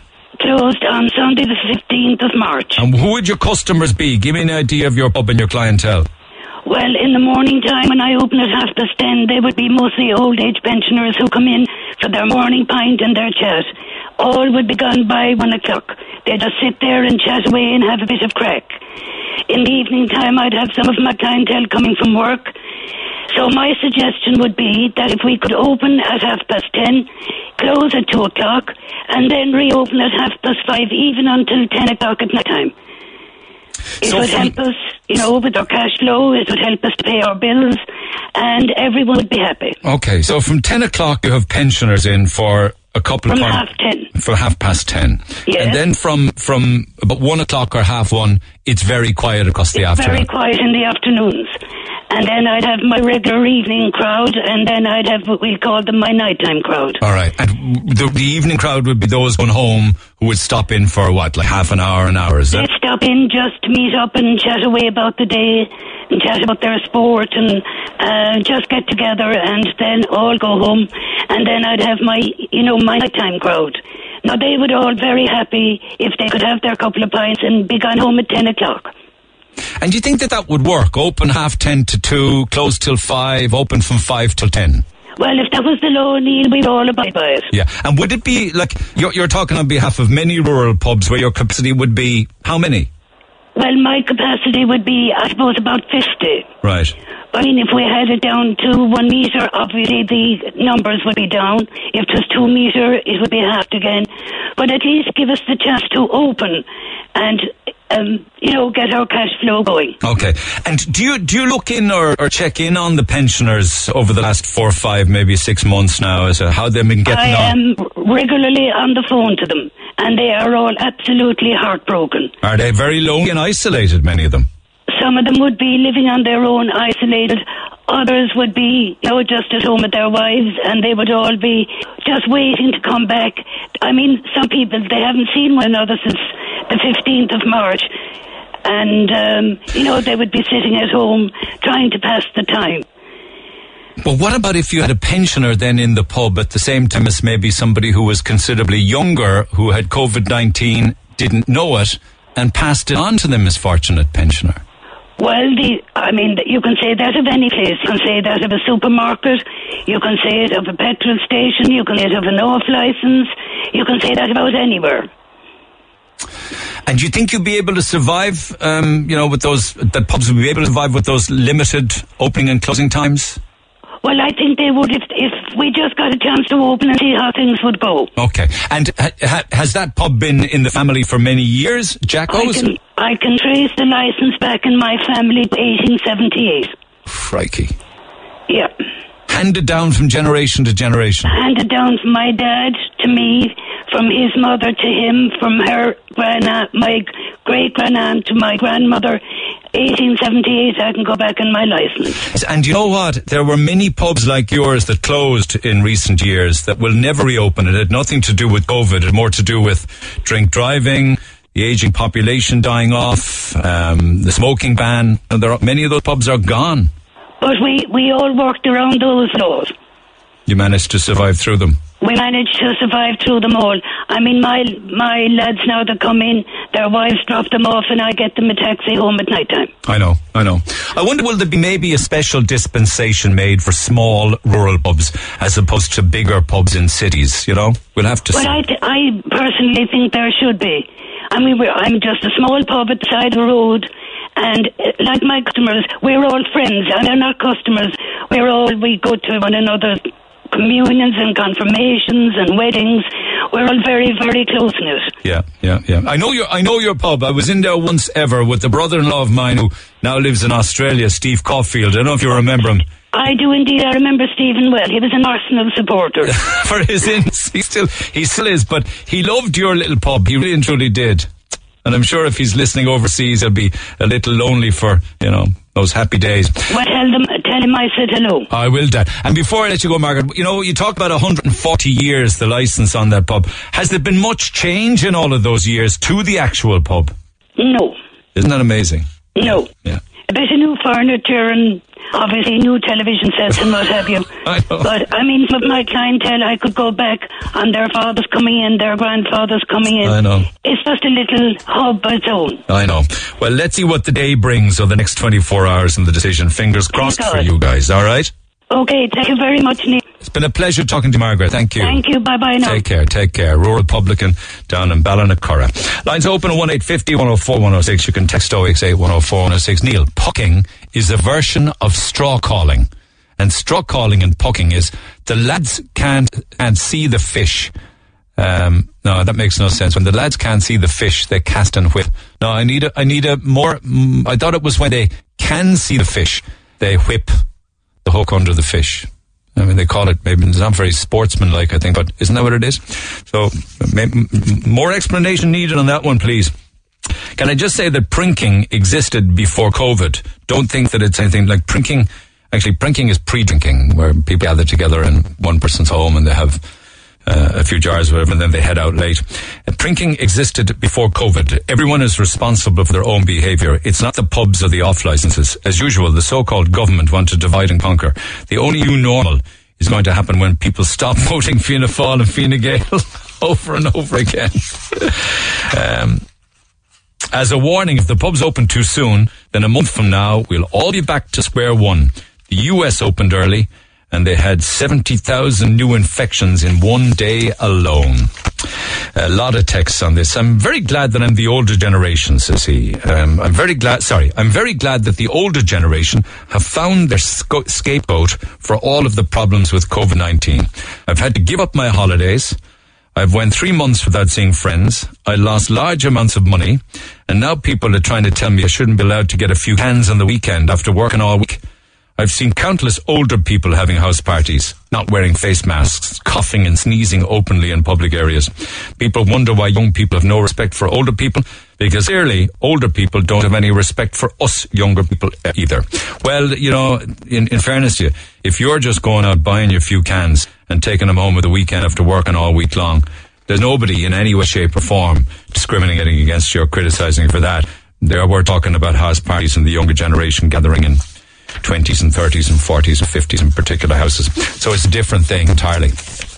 Text 0868104106. And remember, for those of you that are calling, texting, and getting in touch this morning, there's some great prizes to give away all week, courtesy of ourselves and the Oriel House Hotel and Bar. Now, on Friday, we've got overnight bed and breakfast day for two people. Um, and it's going to be a wonderful, wonderful opportunity for you to take a loved one or whomever you choose with you for an overnight at the Oriel House. Every day, we have 50 euro bar and bistro vouchers to give away, six of them per day for a spot of lunch or maybe a little bit of dinner of an evening. So those um, to do every day between now uh, and Friday. It's a shortened week this week, um, and we'll do those around about 10 to a quarter to midday. All right, so if you're texting or emailing and getting in touch, there could be one for you. 50 euro vouchers every day this week. Further details at Oriel House, Oriel House Hotel ie. Uh, lines open 1850 104 106. Back after these. Text the Neil Prendeville Show now 086 8104 106. Red FM. Letter earlier on this morning from a wife and mother whose uh, husband has been sent home from work because somebody tested positive and he is just using it as an opportunity uh, to go drinking on a daily basis. She needs help. She says that her husband sent home uh, to get a COVID test for two weeks. He works away from Cork. One of the workers was positive. But he's just using it as an excuse to party. He's drinking in two local bars in Cork. They're named bars here. Neither of them have restaurant licenses. Uh, the owner makes you pay nine euro on entry, supposedly for food, but the nine euro is actually for two pints. They do pass out chips and sausages to share during the night free of charge. But on to the guards. Um, he even went to the Liverpool match in the two bars, and both of them were packed. Uh, I'm worried because he's coughing and sick. Um, but uh, continues to go to both bars. The guards said that they wouldn't intervene, that it was a domestic matter. It's a concern for all of us, she says. Um, there's no talking to there's no talking to your husband on this. I assume that you have sat down with him and uh, you know asked them to mend his ways and cop himself on. But uh, I'm imagining you've done that, but he's not listening. I don't I don't know what your relationship is with your husband. Not great, I would think, if he's doing that and you have said it to him and he's continuing to do it. But that is one of the examples that you can give from areas where we've heard of pubs flouting the laws and coming up with things. In this case, it's chips and sausages. But there have been issues, of course, with domestic domestic abuse, and some of it is physical, some of it is verbal, and some of it is both, and some of it is bullying. Like, for instance, uh, Roisin got in touch because Roisin actually um, volunteers three nights a week with the crisis text line The text line is 50808. Um, and she says that she has been um, communicating with individuals in all sorts of situations under the sun. She has an amazing organization that she helps with. And you were talking recently, she said, about domestic violence cases increasing. She says there's a massive increase in depression and anxiety because of recent months. You know, you trace it back far enough when people couldn't go out and they were restricted to two kilometers and then and then five and then 20. She says that she's talking with all sorts of different people and do let people know that there are crisis text lines for people who might be feeling lonely and isolated. And the one she was referring to was 50808. I want to say thank you uh, to Mick Mulcahy for sitting for the past couple of weeks. Did a great job, as he always does. Very reliable character and a fine broadcaster. But apparently on Friday, he did read out a letter uh, from a very lonely lady. Uh, and I know that you guys reached out um, and I want to touch, touch, touch base with that because he may run out of time on Friday's program to deal with many of the texts. Uh, she's suffering. Um, and uh, feels very alone. And I will come back to that and recap on it uh, after 11 o'clock this morning. It's an example of people who are lonely and isolated. And I always find that when, when we read out stories like that or have conversations with people like that, that the phones light up with people who want to help and to share and to say you're not alone. So that's lovely. So a little bit of that after 11 and lots more besides. But with regards to poking or stroke hauling, um, one man who knows many, many things about life on the Lee is Liam O'Higgins. He joins me by phone. Liam, good morning. Good morning, Neil. So this started. Off, thank you so much. This started off earlier this morning with lads saying that they're being harassed with their rods fishing for a bit of brown trout on the Lee. Um, right. But of course, the worry is salmon who are going up to spawn and might be resting in areas of the Lee. Do you know what I mean? Did you fish as a kid? I did in Bachelor's Quay, and we'd stand on St Vincent's Bridge. There'd be shoals of mullet come up the river, and I mean shoals. You don't say mullet now at all. And in between the mullet, you'd get a salmon. And there was one particular guy who was he's still alive, and he was a fantastic fisherman, and he'd cast out. We'd be just poking them out with um, our, our puckers. But this What's a pucker, though, you see? You could have to explain this to me. A pucker is like an anchor of a boat, with three little bare um, hooks on it. They were, they were welded together. Right. And we just we buy the puckers in um, the O'Keefe shop at the bottom of Shandon Street. My mother worked there. well, I haven't bought a pucker off my mother. oh my God Almighty! So, so, so this had three hooks on it, and you, what did you do with it? You, you tied around to a bit of gut, out a bit of the fishing line, and when the, the, um, the mullet would come up, you just cast off in between the mullet. This is they shooting fish in the barrel. There was shoals upon shoals of mullet coming up the river, and there was a pipe there by Joseph Sullivan's in Grenville Place. There seemed to be hard coming over it or whatever. Sewage, and, I'm told. Sewage. They were eating all, sewage. All, all, yeah, exactly. And they'd all gathered there. There was always salmon. They just call them pale the young salmon in between the mullet. But these fishermen, they were kind of professionals, if you like. They knew exactly what they were looking for. We'd be casting in and just poking out the mullet, but they'd cast in they'd see salmon and they'd maneuver the, the line up and just so those salmon, those those things you described those puckers with three hooks on them they don't, they don't sound very sporting to me I'm sure we were only kids. We didn't know anything about sport at that time. It was just fun for us, you know. Right. And are, are they are those implements being used now? I don't think so. I don't think so. I think they're illegal, actually. But you see, Neil, we, there was little flat fish that they'd shimmering up against the, the quay wall, you know, and we'd be leaning over and you just put the puckers down, drop the puckers on them and just whip them up. They were like a plaice, you know, your plaice. Yeah, okay. I suppose and, people were feeding families with that as well, weren't they? Well, and then there were conger eels. We great stuff with um, great fun with conger eels. They were called lampers. Any fella now back in the 40s or the 50s, which is what I'm talking about, would understand what I'm talking about. But Any fella from around the mark would understand that because that was one of our favourite pastimes, getting st- going out fishing for them, the flatters, the eels, and the mullet. But didn't didn't people go stroke hauling for salmon and then they'd sell them to restaurants? Wasn't that the case? Correct, or the stalls in the English market. But they can't. Like you can't do that anymore now because the salmon has to have a tag on it. Actually, there's fierce, there's fierce rules and regulations now. And Neil, we you sell the mullet, used to two, two old pennies for a mullet in one or two favourite Shippers. I often wonder, was I eating mullet back in the day? You can be sure you were. All right. I know it was before your time. I'm, going back, I'm going back to the 40s and the I don't, sometimes if you don't know what you're eating, that's the best thing, you know? That's the Oh, thing. sure, sometimes there you, you think to be having cod and taste. Like if somebody if somebody were to serve me blindfolded and told me that it wasn't tripe and drisheen, I probably would eat tripe and drisheen. It's seeing it and knowing what it is keeps me away from it. I'm a jolly old tough.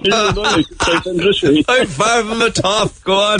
All right. Well, thanks for the explanation, Liam, as always. Appreciate it. So I'm just wondering whether or not this pucking and this stroke hauling is still going on um, and that people are illegally fishing salmon using those means and that that's what the bailiffs are very kind of antsy and worked up about. 104 to 106 Red FM.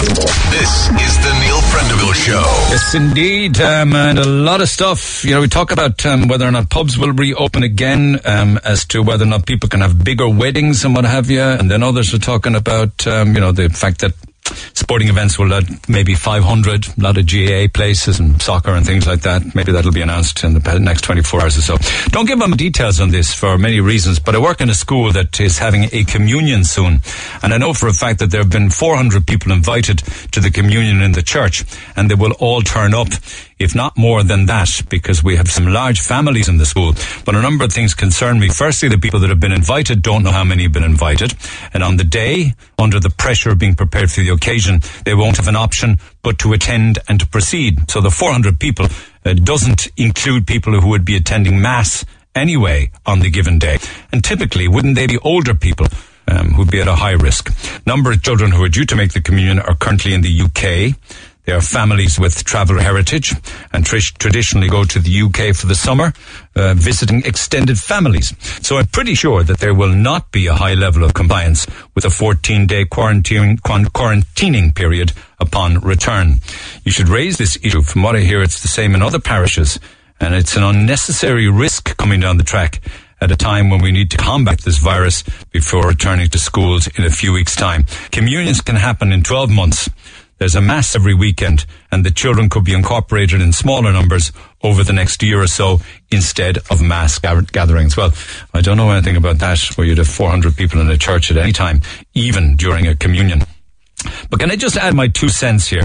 I work as a store manager in a supermarket, and what I've seen over the past couple of weeks is ludicrous. I had one family come into the store with one small trolley. There were four adults and two children with no masks, walking around, laughing and joking. If people like this can't act responsibly in the middle of the day, what hope have we with pubs at night? This virus hasn't gone away. We need people to act responsibly. It is one person per trolley. Please leave the kids at home. We all need to work together. Can't talk on air as I have to deal with these lunatics in the shop on a constant basis. So thank you for that. Well, we'll have to see what they decide on. It could well be this afternoon. It could well be tomorrow. A feeling they will make a call on it today and make an announcement uh, late this afternoon or this evening, but you can never tell with them really, and that's the fact of the matter. They so badly need to open the pubs. Uh, they opened them in the UK, and everything is grand. It's such a disaster for people who are on their own. They will suffer more and more from depression.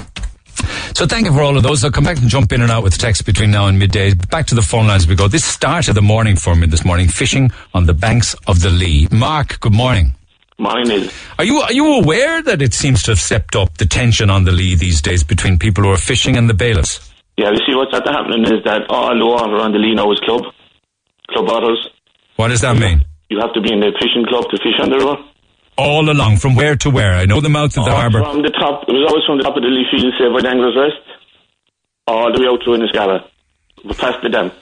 And just free then again from there on. And what about from the Anglers Rest in along then, which would be the back of the Kingsley and places like that? From the Lee fields, say, from, even further up, from above the weir, there's a farmyard up there on the Lee Road. From the farmyard down, right down to the, the coast, actually, down to Black Rock, was always free water. And that's where we fished all our lives. Okay. But nowadays, that's the only little bit that's left, and all the young lads can't even fish now. Why can't they fish there? Because the, the bailiffs reckon that, like, some could be fishing for trout, and they reckon some could be fishing for salmon at the same time. Like, a salmon could take a trout bait. But if you're a decent fisherman, you, if you, you just bring in the fish and let them go again. Like, I used to fish for salmon years ago, but I don't do anymore because of the stock's going down so much. The stock, you're conscious of the stock, is it? Yeah, yeah. Okay. Because they're a beautiful fish. They're the nicest fish in the river.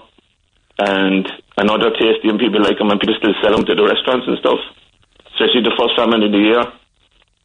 But um, no, I could, I can't, I can't see the justice of killing them anymore. Like, But you see, I'm trying to see it. I'm trying to see both sides in this. You know, the lads who are there doing a bit of fishing. There are areas where they can do that, and they're not breaking the law, aren't there? yeah, yeah, that, that both sides of the Lee all the way down, especially from and Mary's Marymount, you know Marymount on the other side. Yeah. That was always a very popular spot with us. So that, that, as far as I was concerned, that was always still free water. The only bit that's left. But there is an area that is still free water, is there? Ju- Always that piece from the Lee down, from the Lee Baths. I remember the old Lee Baths. Yes. I myself. Yeah. We actually went to on together, Excellent. but we weren't in the same same classes. All right. Okay. Yeah, you went between. I was there between seventy four and seventy seven. I'll be darned. Do we know each other? No, we've never met. We know there's people I know that you know. Ah, lovely. It's, it's really weird because I, you know, isn't it amazing? I, I never see anybody from school in the Mon all those years ago. Yeah, there's Really never strange. been reunions in that era. No, never heard of any. Never heard of any.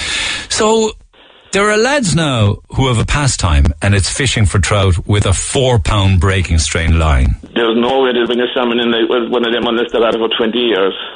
But why then are they getting grief? If a bailiff comes along, sees their rod, and sees they have a po- four-pound Shouldn't be breaking, done. Shouldn't be done. Not with four pound line. Like I could bring the salmon in with four pound line, but that's like because I'm at it for 40 years. Or more, no, Jesus, more. yeah. But to, to, to, to hassle lads like that, they're the lads that aren't causing any trouble to anybody. You see, that's what I, that's what I'm thinking. Like it's a pastime. They're they're entitled to do it. They Yeah, could be doing an awful lot worse with their time. Exactly, especially these days. But then again, why would trained bailiffs or people working for fisheries be giving them grief if they didn't have a reason to? They don't know, you know, you always get an apple in the barrel. Is it every bailiff that comes into the, the fields hassles them, or is only doing something one or two? Don't know. You see, I don't know. I don't know. But it, like it's illegal to take it, like it- like the lads were saying that they would take the rods off him and they wanted to fold. That's illegal. He can't take the rod off him unless he can prove that he's illegally fishing. Well, and I saw a video. I saw a video of a fella's rod in the hands of an official. Only if he's illegal. If it's illegal, he can take it. If, if and he can take like even if he puts it like I don't, I'm going back a few years now, but even if he caught a salmon illegally long ago, and you put the salmon in the back of your car and a bailiff came along, car and all is gone. If you've caught a fish illegally and it's in your car, your car is gone. That when you say a fish, you are talking about a salmon. Salmon. Yeah, we call it. We used to call them fish. The fish coming up the river. That was it. We, everybody knew that was a salmon. So you were poaching then, were you? Long ago, yeah. That's all. That's how we got a few back. We had no money then. Like we had no money back in the seventies. Like, like there's a penny for a fag. What did you do with the salmon then? We sold them to restaurants, Chinese restaurants, any restaurant would take them, fish shops. We used to catch the mullet and send it to a big uh, exporter in Cork at the time. I won't give a name. And with the money then, would you bring it home, give it to your mum? We give it to the mother, and we buy new gear then as well because back then the, the reels wouldn't be as good as they are today, and we'd wear them out fairly fast. And um, back then as well, which is gone and which few people will remember, was the green shield stamps. remember them? Yeah. Explain them to people who don't know what you're talking about. Like long ago when the mother, the father used to get, when he used to have a car, he'd get petrol. And every time he'd buy petrol, he'd get a lot of green shield stamps. So he put them into a book. They would get a book, a savings book with him. But what we used to do, we used to, we used to rob the books. and we go down to the green shield stamp shop in the Key, where the, in the Continental Hotel used to be. That's right. the Western Road. Yeah, I remember the building. Yeah. Yeah, and we get the rods and the reels in there then for for the book. But they were very dear because the rod, the reel that time was only one pound fifty, and we'd buy we'd get used to get fifteen pence a pound for the mullet, so you'd have to catch a lot of mullet to get a reel. Isn't it amazing? I remember the green shield small rod stamps. then as well. We'd have a small solid rod that was about five foot. I suppose trying to think back now when I was that size. The rod would be about four or five foot long, but you'd have to be strong. So when you whip for the fish, the rod wouldn't break, it wouldn't bend, so to pull the hooks into the fish, you know. Oh God! Ugh. Ugh. But um, we were the ones that got the the, the, the, the, the fish out of the middle of the shoal, Sam mullet. Like during that time, um, Neil, when the summer would come in May, not like today, the river would turn a pale, kind of a yellowy green colour. Every year to be like that there for about four or five months, and you could see all the fish coming. Oh my God! If you saw it, like it's a pity you didn't have cameras back then. But the, you just see this big black mass, say the size of a car, right? Looking down at half a car. This black mass would be coming up the river, and right in the middle of that black mass, mass would be pale looking fish. And that would be the salmon coming up. And he'd have all the mullet garden. That's how smart they are. Like, they come up in the middle of the shoal. Amazing. So they'd be safe to get up to the grounds. How would they know that they were at risk, though? It's just, it's nature, mother nature. Because that... Seldom you see the fish at the front of the shoal or the center, at the back of the shoal. He'd always be in around the center. It's like as if they knew. Uncover of the other fish. Unfortunately, no, yeah. He thinks that, but we know he wasn't because he was a different colour. Like he was a kind of a, for all the intents and purposes, he was like a salmony colour. And how did you get at him? No problem. You'd cast into the shoal and bring the hooks up and whip. Never missed them. And these were salmon that were going up the Lee to spawn baby salmon. Yeah. Well, you could put it two ways, Neil. There were the salmon that, saved, that got out of the nets in the sea, out of the nets in the estuaries when they fished, which is still going on. Put the nets across the River Lee and catch salmon and down by Black Rock. Yeah. And we caught the odd one there coming up in the shoal. Yeah, yeah. No, I'm, I'm, I'm not. You know, so I'm not judging you. I'm just trying to get a picture as to, you know. Yeah, but them lamp, they got the other man was talking about there. Will go the lamp like the congos you wouldn't have in the lead, but the lampers were one horrible looking eel. But they'd kill the fish as well. They'd, they'd lock onto them and suck them, suck the blood out of them, you know. So, was there a lot more salmon Oh, on the? Jesus, Neil, every couple of minutes for the whole summer. Say by comparison to now. Nothing more. I, you could stand, like you see people long ago at that time standing on the bridges watching all the shoals coming up in the summer. Just one shoal after another shoal, every five or ten minutes. And forgive me now, but oh. those shows that one would see from the Lee, and I and I did see shows of fish as a young fellow. They were mullet. Were mullet, yeah. Yeah. Yeah. And then you'd have the, you'd have the, the, the sea trout coming up then as well. They were beautiful as well. Beautiful colours. And w- you wouldn't see that now. No, you can't see it now and because the rivers have changed colour. It was probably all the soaring long ago, but since they would start to do the storage and clearing up the water, it doesn't go green anymore. The algae doesn't come into anymore as much as it used to, so it stays black all year round now. And w- in, in those days, when you and many of your pals would do that, was there ever any accidents or drowning or people getting into trouble? Never. So you could have you could have the odd bailiff ca- catching us alright, but there was only three that time we know them all. And you get the odd girl, but it's, it's, see, there was no one around that time. No, but I was worried a young fella. Did any young fella slip in the water and drown or anything? No, never. Not in my time. Never anybody. We used to run across Vincent's Bridge. The one next to the old distillery. Yeah. We'd run across that. We wouldn't even be looking where we'd be running. No one ever fell off that bridge. And if there was a fish hiding underneath it, then we came in underneath it, across the bar. That's just near the bend there around by the Mercy. Yeah, just on the, the end of the some, uh, Sunday's Well Hill. Yeah. Yeah. And then we do all Bailey Bridge, which is Grano. We'd be on top of that as well. And but we couldn't go down any further then because you had the the Garda barracks and the old mill. But did you ever get caught by a bailiff and chased with a salmon? Oh yeah, plenty times, plenty times. As well. I had to hop on the back of a 150 one night. And the fish hanging and you're hanging off the back of the bike going up the hill. You imagine that slope now you're trying to hang on with one hand and the fish hand. It could be an episode for the young offenders, you know. Oh, it to be, I tell you, no, it, it takes me back when I see, even though it's modern, some of the things that they do, yeah, we did it when we were young, you know. But there was no, there was no thievery on a big scale like there is today, and there was no messing. And if you could walk through Cork at two o'clock in the morning, and unless you find an odd drunk, one or two drunk lads, you'd have no hassle. Like, like I used to travel from Greenmount across to Blarney Street and up the north side, and never ever had a problem. You know, you couldn't do that today. Yeah, yeah. First thing I think of now if we were at home, my, my wife would be get a taxi. Yeah, get home safe, get a taxi. Yeah. Yeah, yeah. Yeah, yeah. You know. So you don't fish anymore now? At that time, I work. I don't work in Cork anymore. And I work up the country, so I don't have um, the time. Tell the truth, and my wife isn't well then either. So when I get home the weekends, we spend as much time as we can together before I'm gone again on Sunday night. You know. Well, it's lovely talking to you, Mark. It really and No truly problem. Neil. And someday we might have a chat because I I could act- actually answer one of the lads that knows you, and I say to him, Would you mind? Yeah, he's he's been on your show a few times. So All right. I'd look forward to that, all right? Yeah, no see, problem. see if we can get a bit of a get together, see how people are. Appreciate Yeah. that. Cheers, Mark. Lovely talking to you. lovely to talk to you. Take All care. credit. Take care. Back after the break. The Neil Prendeville Show on Twitter at Neil Red FM. It's all very well to be looking at daily counts like 46 new cases of testing positive yesterday, uh, no new deaths, which is great news, and everybody's very cautious about you know how many restrictions should be lifted. It certainly looks as if the wedding restrictions won't be lifted. Um, there may well be um, a little more breathing space for uh, sports get-togethers like GA and stuff. There'll be a lot bigger crowds, maybe up to 500 to attend sporting events. But anybody planning a late summer wedding, um, you know, it doesn't look as if you're going to get any change there. It's 50, including staff, I believe, and they figure that that's going to remain in place. Some are saying that it should be up to a up to 100 and maybe 100 guests, not including staff. But it doesn't look likely that that's going to change. Um, certainly not in the uh, you know uh, next couple of weeks because everybody's very touchy feely. What could happen with pubs, incidentally, is that there could be uh, restricted opening times, yeah, and then restricted numbers in the pubs where you know, physical distancing will be observed.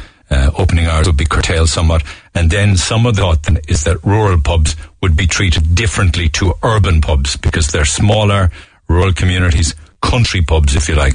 So there's going to be a lot of things needed to be teased out because a lot of politicians within the parties want the pubs to open because the constituencies want it to happen. So I wonder how many of them will be actually listened to. We'll have to wait and see. Those traffic problems down east, um, you know, started this morning around about six o'clock. They're continuing even as we speak. Eddie English was in touch to say the traffic is still backed up to Belvelly in Cobh, so there've been problems there. Morning. I've been fishing the Lee at the Kingsley Weir for 20 years, and I can honestly say that the fishery officers that patrol that area are not playing ball. I've seen it every year, the tactics they use to handle the situations. Young boys and girls are being harassed daily now.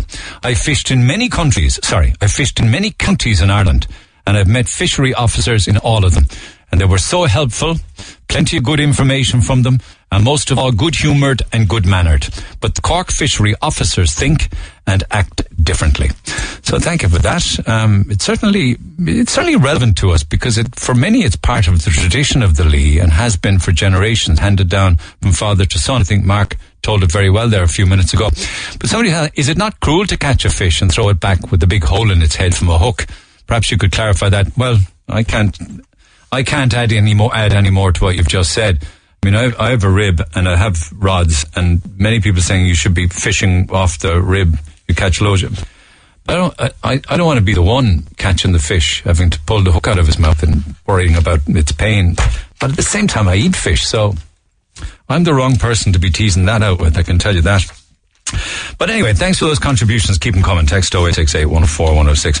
And with regards to Friday's program, when Mick Mull was reading out um, uh, an email, a communication from a lady who was lonely, she said, I'm 52 years old next year and I've absolutely no friends. I have acquaintances, but nobody wants to go for a drink with me or go to the pictures with me. My husband of 11 years is a homebody and doesn't want to go out anywhere as he's always tired, goes to bed at 10 p.m. I'm going mad with the loneliness and I'm becoming desperately sad. And he knows this, but he won't entertain the thought of us going out at night. I've often asked women I know if they'd like to go for coffee sometimes, but I'm always met with, uh, yes, we will. But nothing happens, despite asking, um, when are you free? The rejection of my old friends is very hard to take. I had no party for my 50th. I got no flowers, got one card, no phone calls, and I wasn't even taken out for a meal. One person I know on Facebook had five different events for her birthday, her 50th, and that hit me hard. No one asked me out for drinks to celebrate. I'm a nice woman, friendly to everyone. I've been a shoulder to cry on for many people over the years. I've no children or family as well, so I really have nobody to turn to.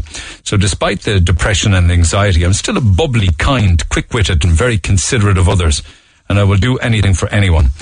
Um, my customers love me as I'm so cheerful and friendly, but this sadness that has crept into my daily life. Uh, in fact, it's fair to say that disappointment has ruled my life. I try to make the best of it, but it's becoming more difficult as I get older. Is this what it's going to be like for the rest of my life? I've joined night classes and craft groups. There always seems to be a clique in them.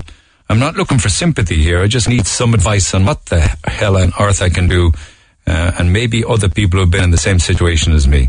Thanks for reading this as I feel a bit better getting it off my chest. So there was a lot of response to this on Friday, and, and I believe that uh, Mick may have run out of time.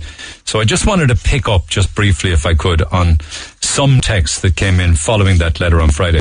You su- should, suggest that lady maybe volunteering to the with the CSPCA to walk dogs. She seems to love animals. She could bond with others. Uh, if she joins this group, she could attend uh, meetups in Cork. Um, I've met many people, still in contact with them many years through these groups, because I also found it hard to make friends when I came back from traveling when I was in my 20s. I'm 30 now. I still find it hard to find friends, but I'm happy to have a couple of good friends, and I met them through the CSPCA. Uh, the letter writer broke my heart. For one, her husband seems a bit off if he can't have a social life with his wife, and given that the lack of a social life has left her feeling lonely, he should do better. Of course he should, and he should be making more of an effort, but you got, she doesn't say as to why he's not making more. Was, I mean, was he always like this? You know? Or did he just turn this way with age? Or he just became, as she called him, a homebody, doesn't want to go anywhere, doesn't want to be with anybody, is always tired and goes to bed at 10 o'clock. She should start volunteering more. Uh, somebody else suggests my local GA club. There are a lot of women in their 40s, 50s, and 60s, and the local GA club is their lifeline.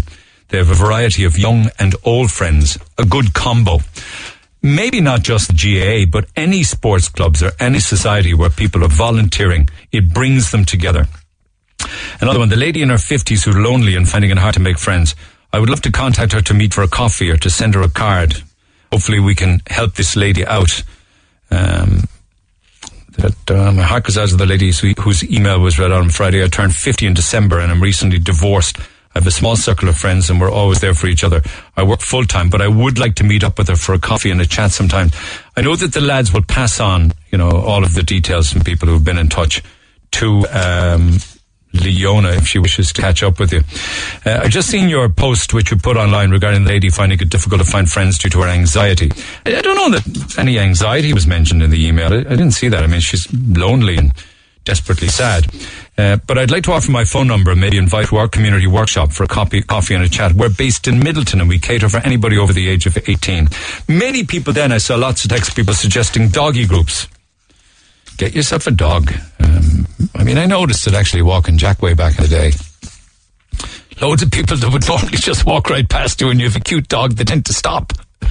I want to have a bit of a canoodle with dog and one thing leads to another and conversations start. start. Anyway, many people offering to catch up for a chat and what have you and have a cup of coffee. Lovely woman, I'd love to meet her for a drink or a cup of coffee, but I can't. I'm married to a lovely woman for 29 years, but I hope that she finds happiness. I'm not too impressed with her husband, though, says Patrick. Well, Patrick, you and me both, pal. You and me both. So that's just a selection of some of the texts, and there are reams of other ones which we'll gladly pass on. I think even, you know, passing on the texts and the phone numbers to Leona might make her feel a bit more confident in herself. I'll come back to that if there are updates on it on 1850 104 106. You can text 086 8104 106. Now, um, talk to me about this actually, because I actually this is news to me. Um, I don't know whether this was posted online originally or how it came across our desk. Um, I believe it started with an email who says, and this is another marriage related topic actually. Andrew, uh, he says, I'm in a predicament. I've been carrying this with me for the past few weeks and I don't know what to do or who to turn to. I've been with my wife for 14 years, married for 10. During lockdown, I discovered she is expecting a baby, but I'm not sure if it's mine. Uh, last year, we were experiencing a rough patch, decided to take a break. On our break, we were both experimenting and being with other people, and I had a fling and knew that she did too. The middle of March, in the light of the coronavirus scare, we decided to move back together and carry on our relationship. We found out recently she's pregnant having a baby, and the doctor says she's three months pregnant. I don't know if I'm the baby's father, as the child could be with this other lad. I still love her. I feel a fool. I'd feel a fool if the child wasn't mine. In the past month, I've started to doubt that I may be the father. I'm getting increasingly angry as she's telling my friends and family the child is ours, despite this uncertainty. I fear, I fear once the baby is born, people will start talking when the child looks nothing like me. I'm afraid to ask for a paternity test in fear of maybe losing my wife forever. Yeah, should I tell people the truth, even though it means I continue living a possible lie? So I'm only I'm only just back this morning, so I'm only seeing that for the first time. But I know the lads had it over the weekend. I mean, like clearly you would do the maths on something like this, wouldn't you? You try and work out last time you had sex, how far gone your wife is, and try. I don't know. Try and work it out from there. Vania, good morning. Hello, good morning. H- help me out here, will you? Like, surely you do the maths on it, yeah? Well, I, I, to be honest, at the first sight, that was not my first thought on it. But then after reading other other, other listeners' uh, comments, I was thinking, yeah, probably it's it most likely it's his child, like because three months or now August, yeah. So he had he had to be during the lockdown. You know, it couldn't be. And according to Andrew, it was before that they were kind of like if they got back together in March.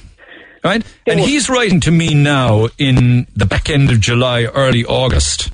And his wife is three months gone. April, May, June, July, August. It's his baby.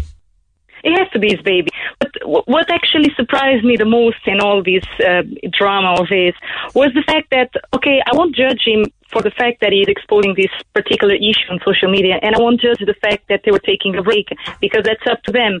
But the fact that they were taking a break and not using any kind of contraception, that really scared me. I mean, they're together for 10, 10 14 years or something, 14 years together. Yeah, but do we do we know that there wasn't uh, precautions taken? We do.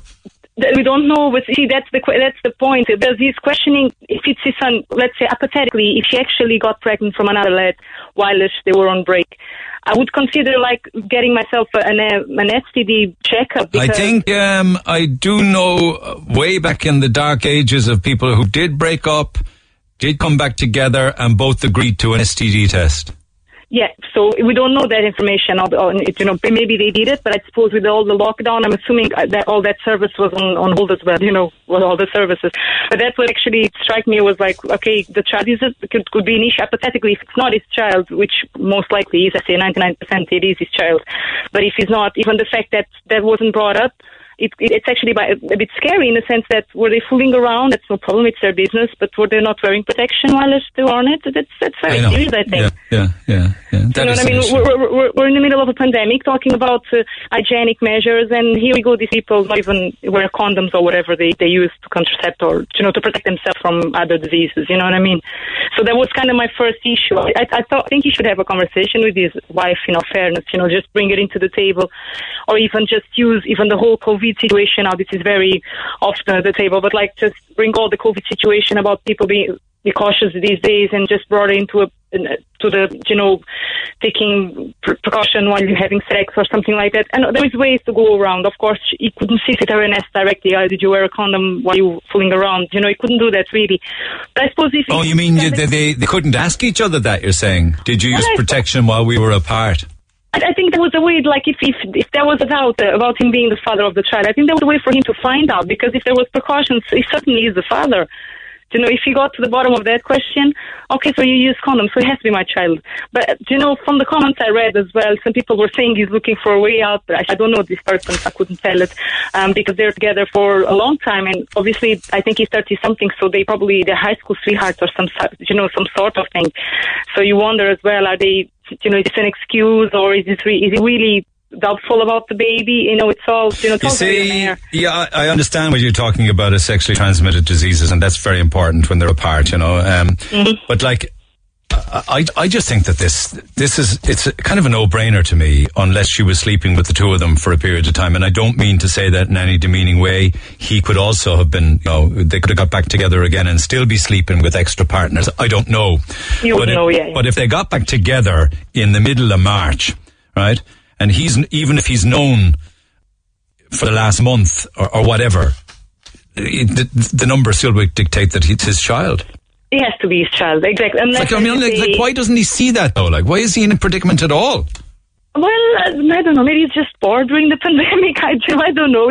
It's just when people started calculating, and everyone was like, "But sure, it has to be your child because three months ago you'd still be together, unless, like we're saying, they were still fooling around with you know each other's knowledge." Um, but again, it goes back. Like all of April, they were together. Yes, it has to be his child. So I, I just, I don't know how, I don't know, maybe, maybe he's, he's not uh, exposing the matter properly, you know, but from, according to what he said in the email, it's 12 weeks, three months. So that will bring us down in April, is it? Yeah.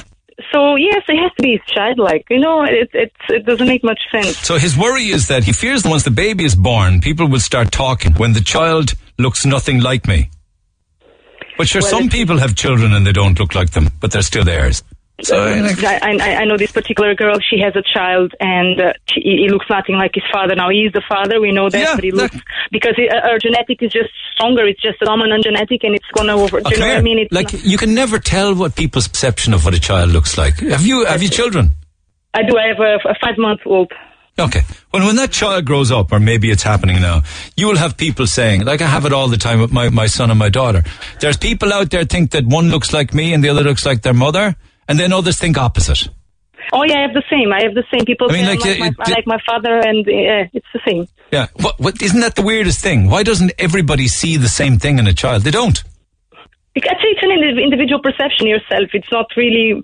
Now, I, I myself, I, I think I look like my father, but this is this is my perception. People say, "Oh no, no, you're the image of your mother." That's and, the thing. You know, That's the thing. Okay, I'm going to read out some of those texts because there are many, but from where I'm sitting, you're more interested in the STD aspect, but I think we're agreed on one thing. Do the maths. It's your child. Oh yeah, oh definitely. But I, I thought it was interesting to bring it up just because important, uh, you know, the importance of contraception, or STD, especially in the middle of a pandemic. You I know, know. what I mean? I know what you're saying. Good talk. Good to talk. Thanks, Vania. Take care. No, thanks, man. Considering you were both okay with seeing other people during the breakdown, and it's a known fact that both of you had been with other people during that time, then it should also be an open discussion whether you are the child's father or not. Wanting to be sure that you are the father of the child is not an insult to your partner, and you're within your rights to ask the question. Both you and the child deserve to know whether or not you are the father. Otherwise, it will eat away at your marriage if you always have a question mark in your mind. I suppose uh, you could always have a DNA test somewhere down the track, I guess. Uh, I have two kids who are mine and look nothing like me, says Ryan. If you love your wife and you want a family, love the baby. It's a teeny little human that will adore you if you adore and look after them. DNA only means something if you let it mean something. Helen says, I'm sure she would understand, seeing as you are both on a break and have both been honest about being with others. Just get a paternity test as soon as the baby is born for peace of mind.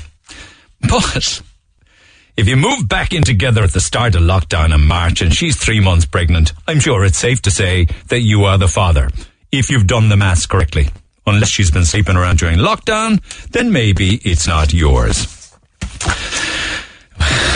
There's many more like that. Come back after these. The Neil Prendeville Show on Cork's Red FM. Our phone lines remain open after midday. 1850 104 106. And just before quitting time today, we'll open the phone lines for some of our vouchers for the Oriel House Hotel Bar and Bistro because some of them also will go to people who've been on air, people who've texted, and people who came on, like Mark, for instance, on his lovely reminisce about fishing on the Lee. He'll get uh, uh, a couple for uh, lunch. She'll get a voucher for lunch, and Vanny will get one as well for her contribution on Andrew's predicament. So keep those calls and texts coming.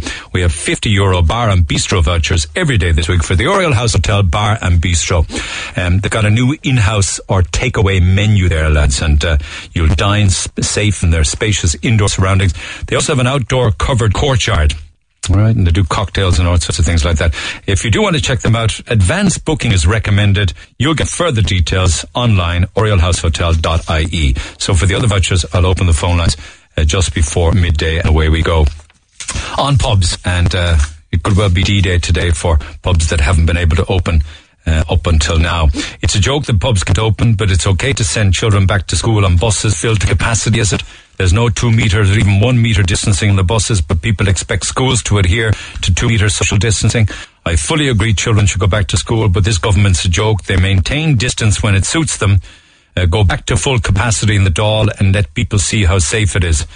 Uh, okay, well, that's an opinion you're entitled to. A closed publican. I was disgusted by what I saw on prime time last week regarding the pubs in Dublin. Some pubs near the Dáil are ignoring the guidelines and protocol for pubs serving food. The vintners should now seek to have all of these places closed immediately. Uh, John says the question everyone seems to be avoiding is if the pubs don't open because of spike in COVID, then what should close because of the spike in COVID? Wow, that's an excellent text. That's serious food for thought. Will we be going backwards again? Close the off licenses, open the pubs. Too much cheap alcohol can be bought in the off licenses. This is what fuels house parties. Supermarkets are not dependent on alcohol sales. Pubs are. And one final one. Why did the government not close those pubs in Dublin recently instead of actually creating the drama of making people serve them a pint without food? Uh, also, why was it only done in Dublin? Uh, given the past carry on after phase two up there, the rest of us are been made to pay for it. Well, that's always going to be the way when you have many, many people gathering in big cities. Any updates with regards to traffic on the N25? Well, it's been at a standstill for the longest time, all morning. Another one in here now saying I'm just beyond Midleton, heading towards Carrigtwohill. Uh, been here for over an hour, says Caroline. Well, Seamus did get here.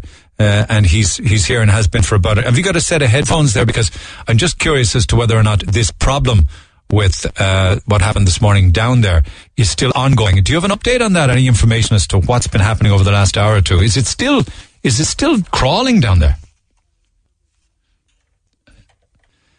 Hang on, I'm just getting on talk back there. Just open the mic. Yeah, Mark will set you up.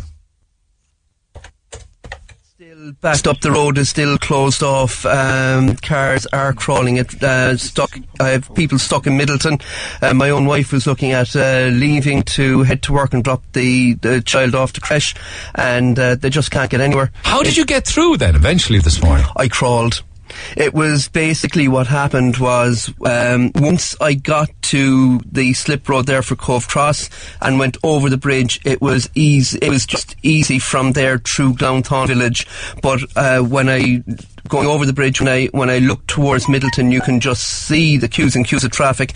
Then look behind me, and you could see the queues trying to go into uh, into Cobh, come out of Cobh. Um, and I think Ed English was on to us there earlier as well. He said it's backed up to Belvelly Bridge. So I was. And now that traffic's coming from Midleton. It's coming e- from east. Coming, uh, it, it's coming east. Yeah, head, heading to the city, and it's the the road is just still closed off. Um, like and I, w- your assessment of it was all of this handled correctly? Do you believe? Well, it it broke it broke early this morning at, at uh, about five to six. The uh, the truck went on fire. So I, I believe they, well, the the emergency service services dealt with it brilliantly. But I think they're, they're because the uh, amount of traffic that that's on the roads after the bank holiday, a lot of people may have taken an extra few days off and are now heading home. Um, so it could be tourists uh, trying to trying to get back home, and also businesses reopening as well after the bank holiday weekend. Okay, okay. Um, but I was telling the wife to stay stay put till at least midday, but it looks as if she's going to have to stay at home all day. Crazy, isn't it? But this was a tanker truck of fuel, wasn't it? It was. It was. And it, was on fire. It was on fire. Okay, bear that in mind. Okay, you are on the side of caution. So it's still going on, and many people are still texting me and have been all morning. And here we are now, nearly at ten minutes to midday. So my heart goes out to you. I know it's a head wreck when you're stuck in traffic like that. Um, if and this is Andrew's predicament as to whether the child uh, is his or not. Um, some people are saying there's an awful lot more uh, to a baby um, and being a father than 10 cc's of sperm, which is an interesting perspective on it. If uh, the said person is having this amount of uncertainty, then it needs to be addressed. Otherwise, his mental health will suffer dramatically. It's best to be open with your partner now. uh, So you can address those feelings together. If your partner doesn't like what's being said, and the unimaginable for the said person happens by splitting up, then hearts heal and a paternity test can be done at a later stage. You have to be happy in your relationship to be happy in yourself. So ask the question. Sarah says it was okay for this guy to seek other relationships, but she's being penalized for doing the same thing uh, at the same time.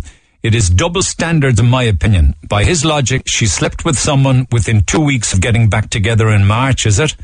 Give your wife some bloody credit. Accept the situation or separate today.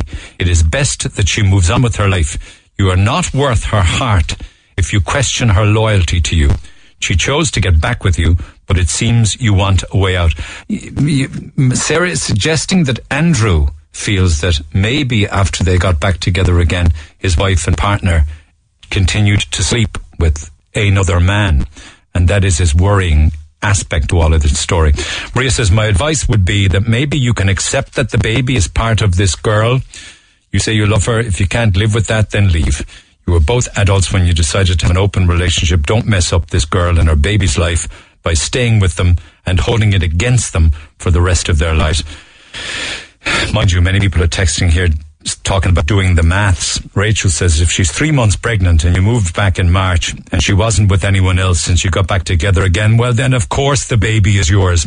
But the fact that you both messed about before lockdown has messed up your trust in each other. It's now blurring the vision in your head of what lies ahead.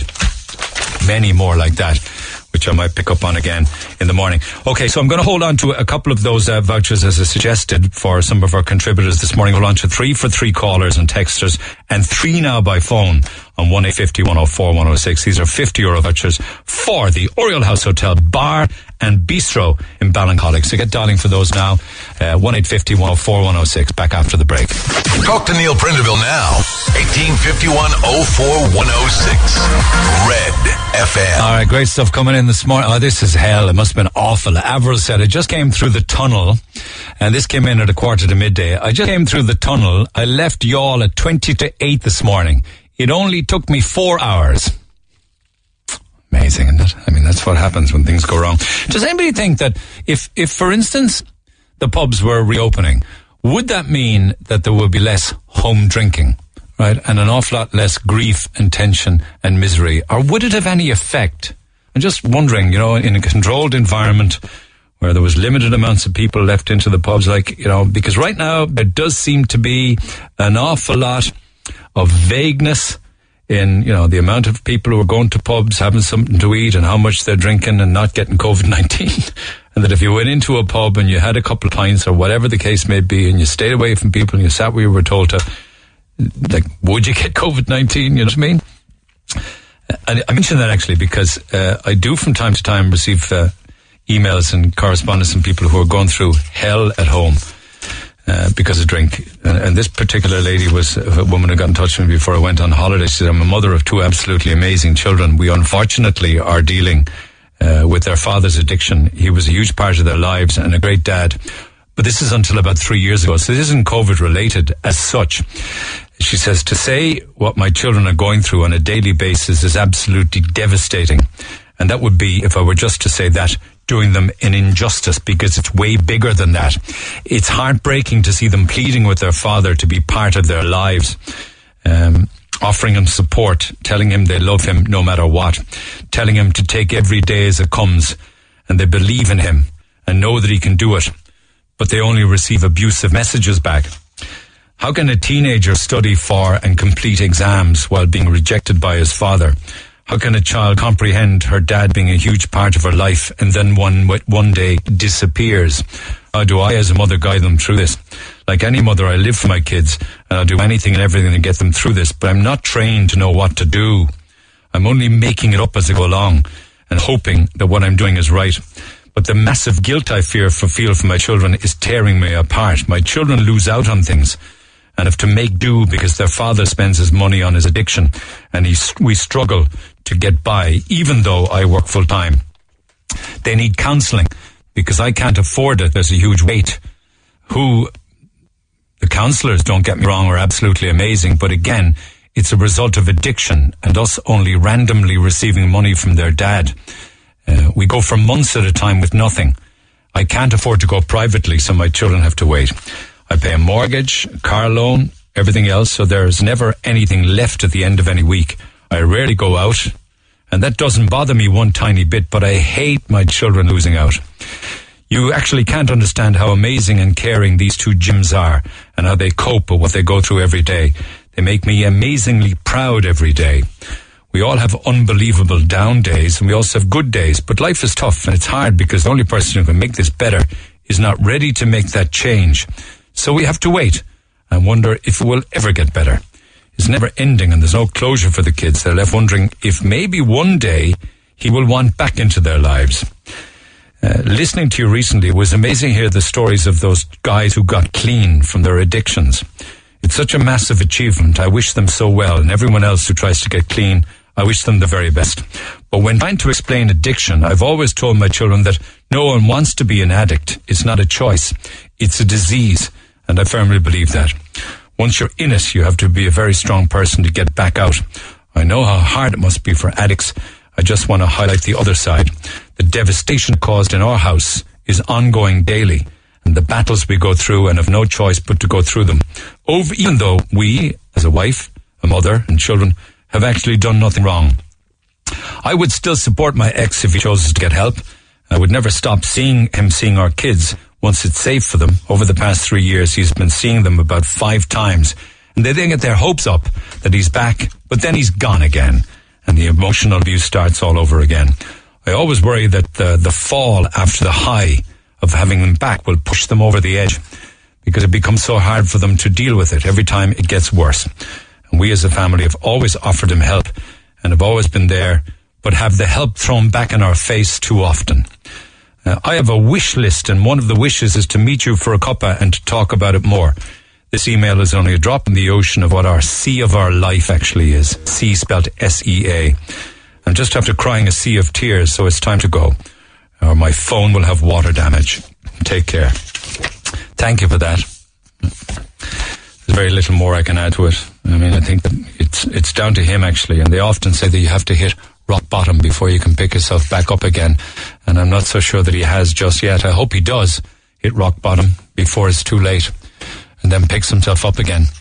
So we'll come back to that and lots more besides in the morning. But just finally, before I go, Kay, good, Kay, good morning. Good morning. Are you you worried about the cleanliness of restaurants? Then is it? Very much so, yeah. Why? Um, well, I it was just uh, three weeks ago, I think. Um, myself and my daughter went for lunch, and um, we had a table booked. So when we went to the restaurant, there was a lot of people eating outdoors. So there didn't appear to be a table free outdoors. So we went to the door, and there was a you know rope across the door, and one of the guys uh, came out. We said we had a reservation. We said fine.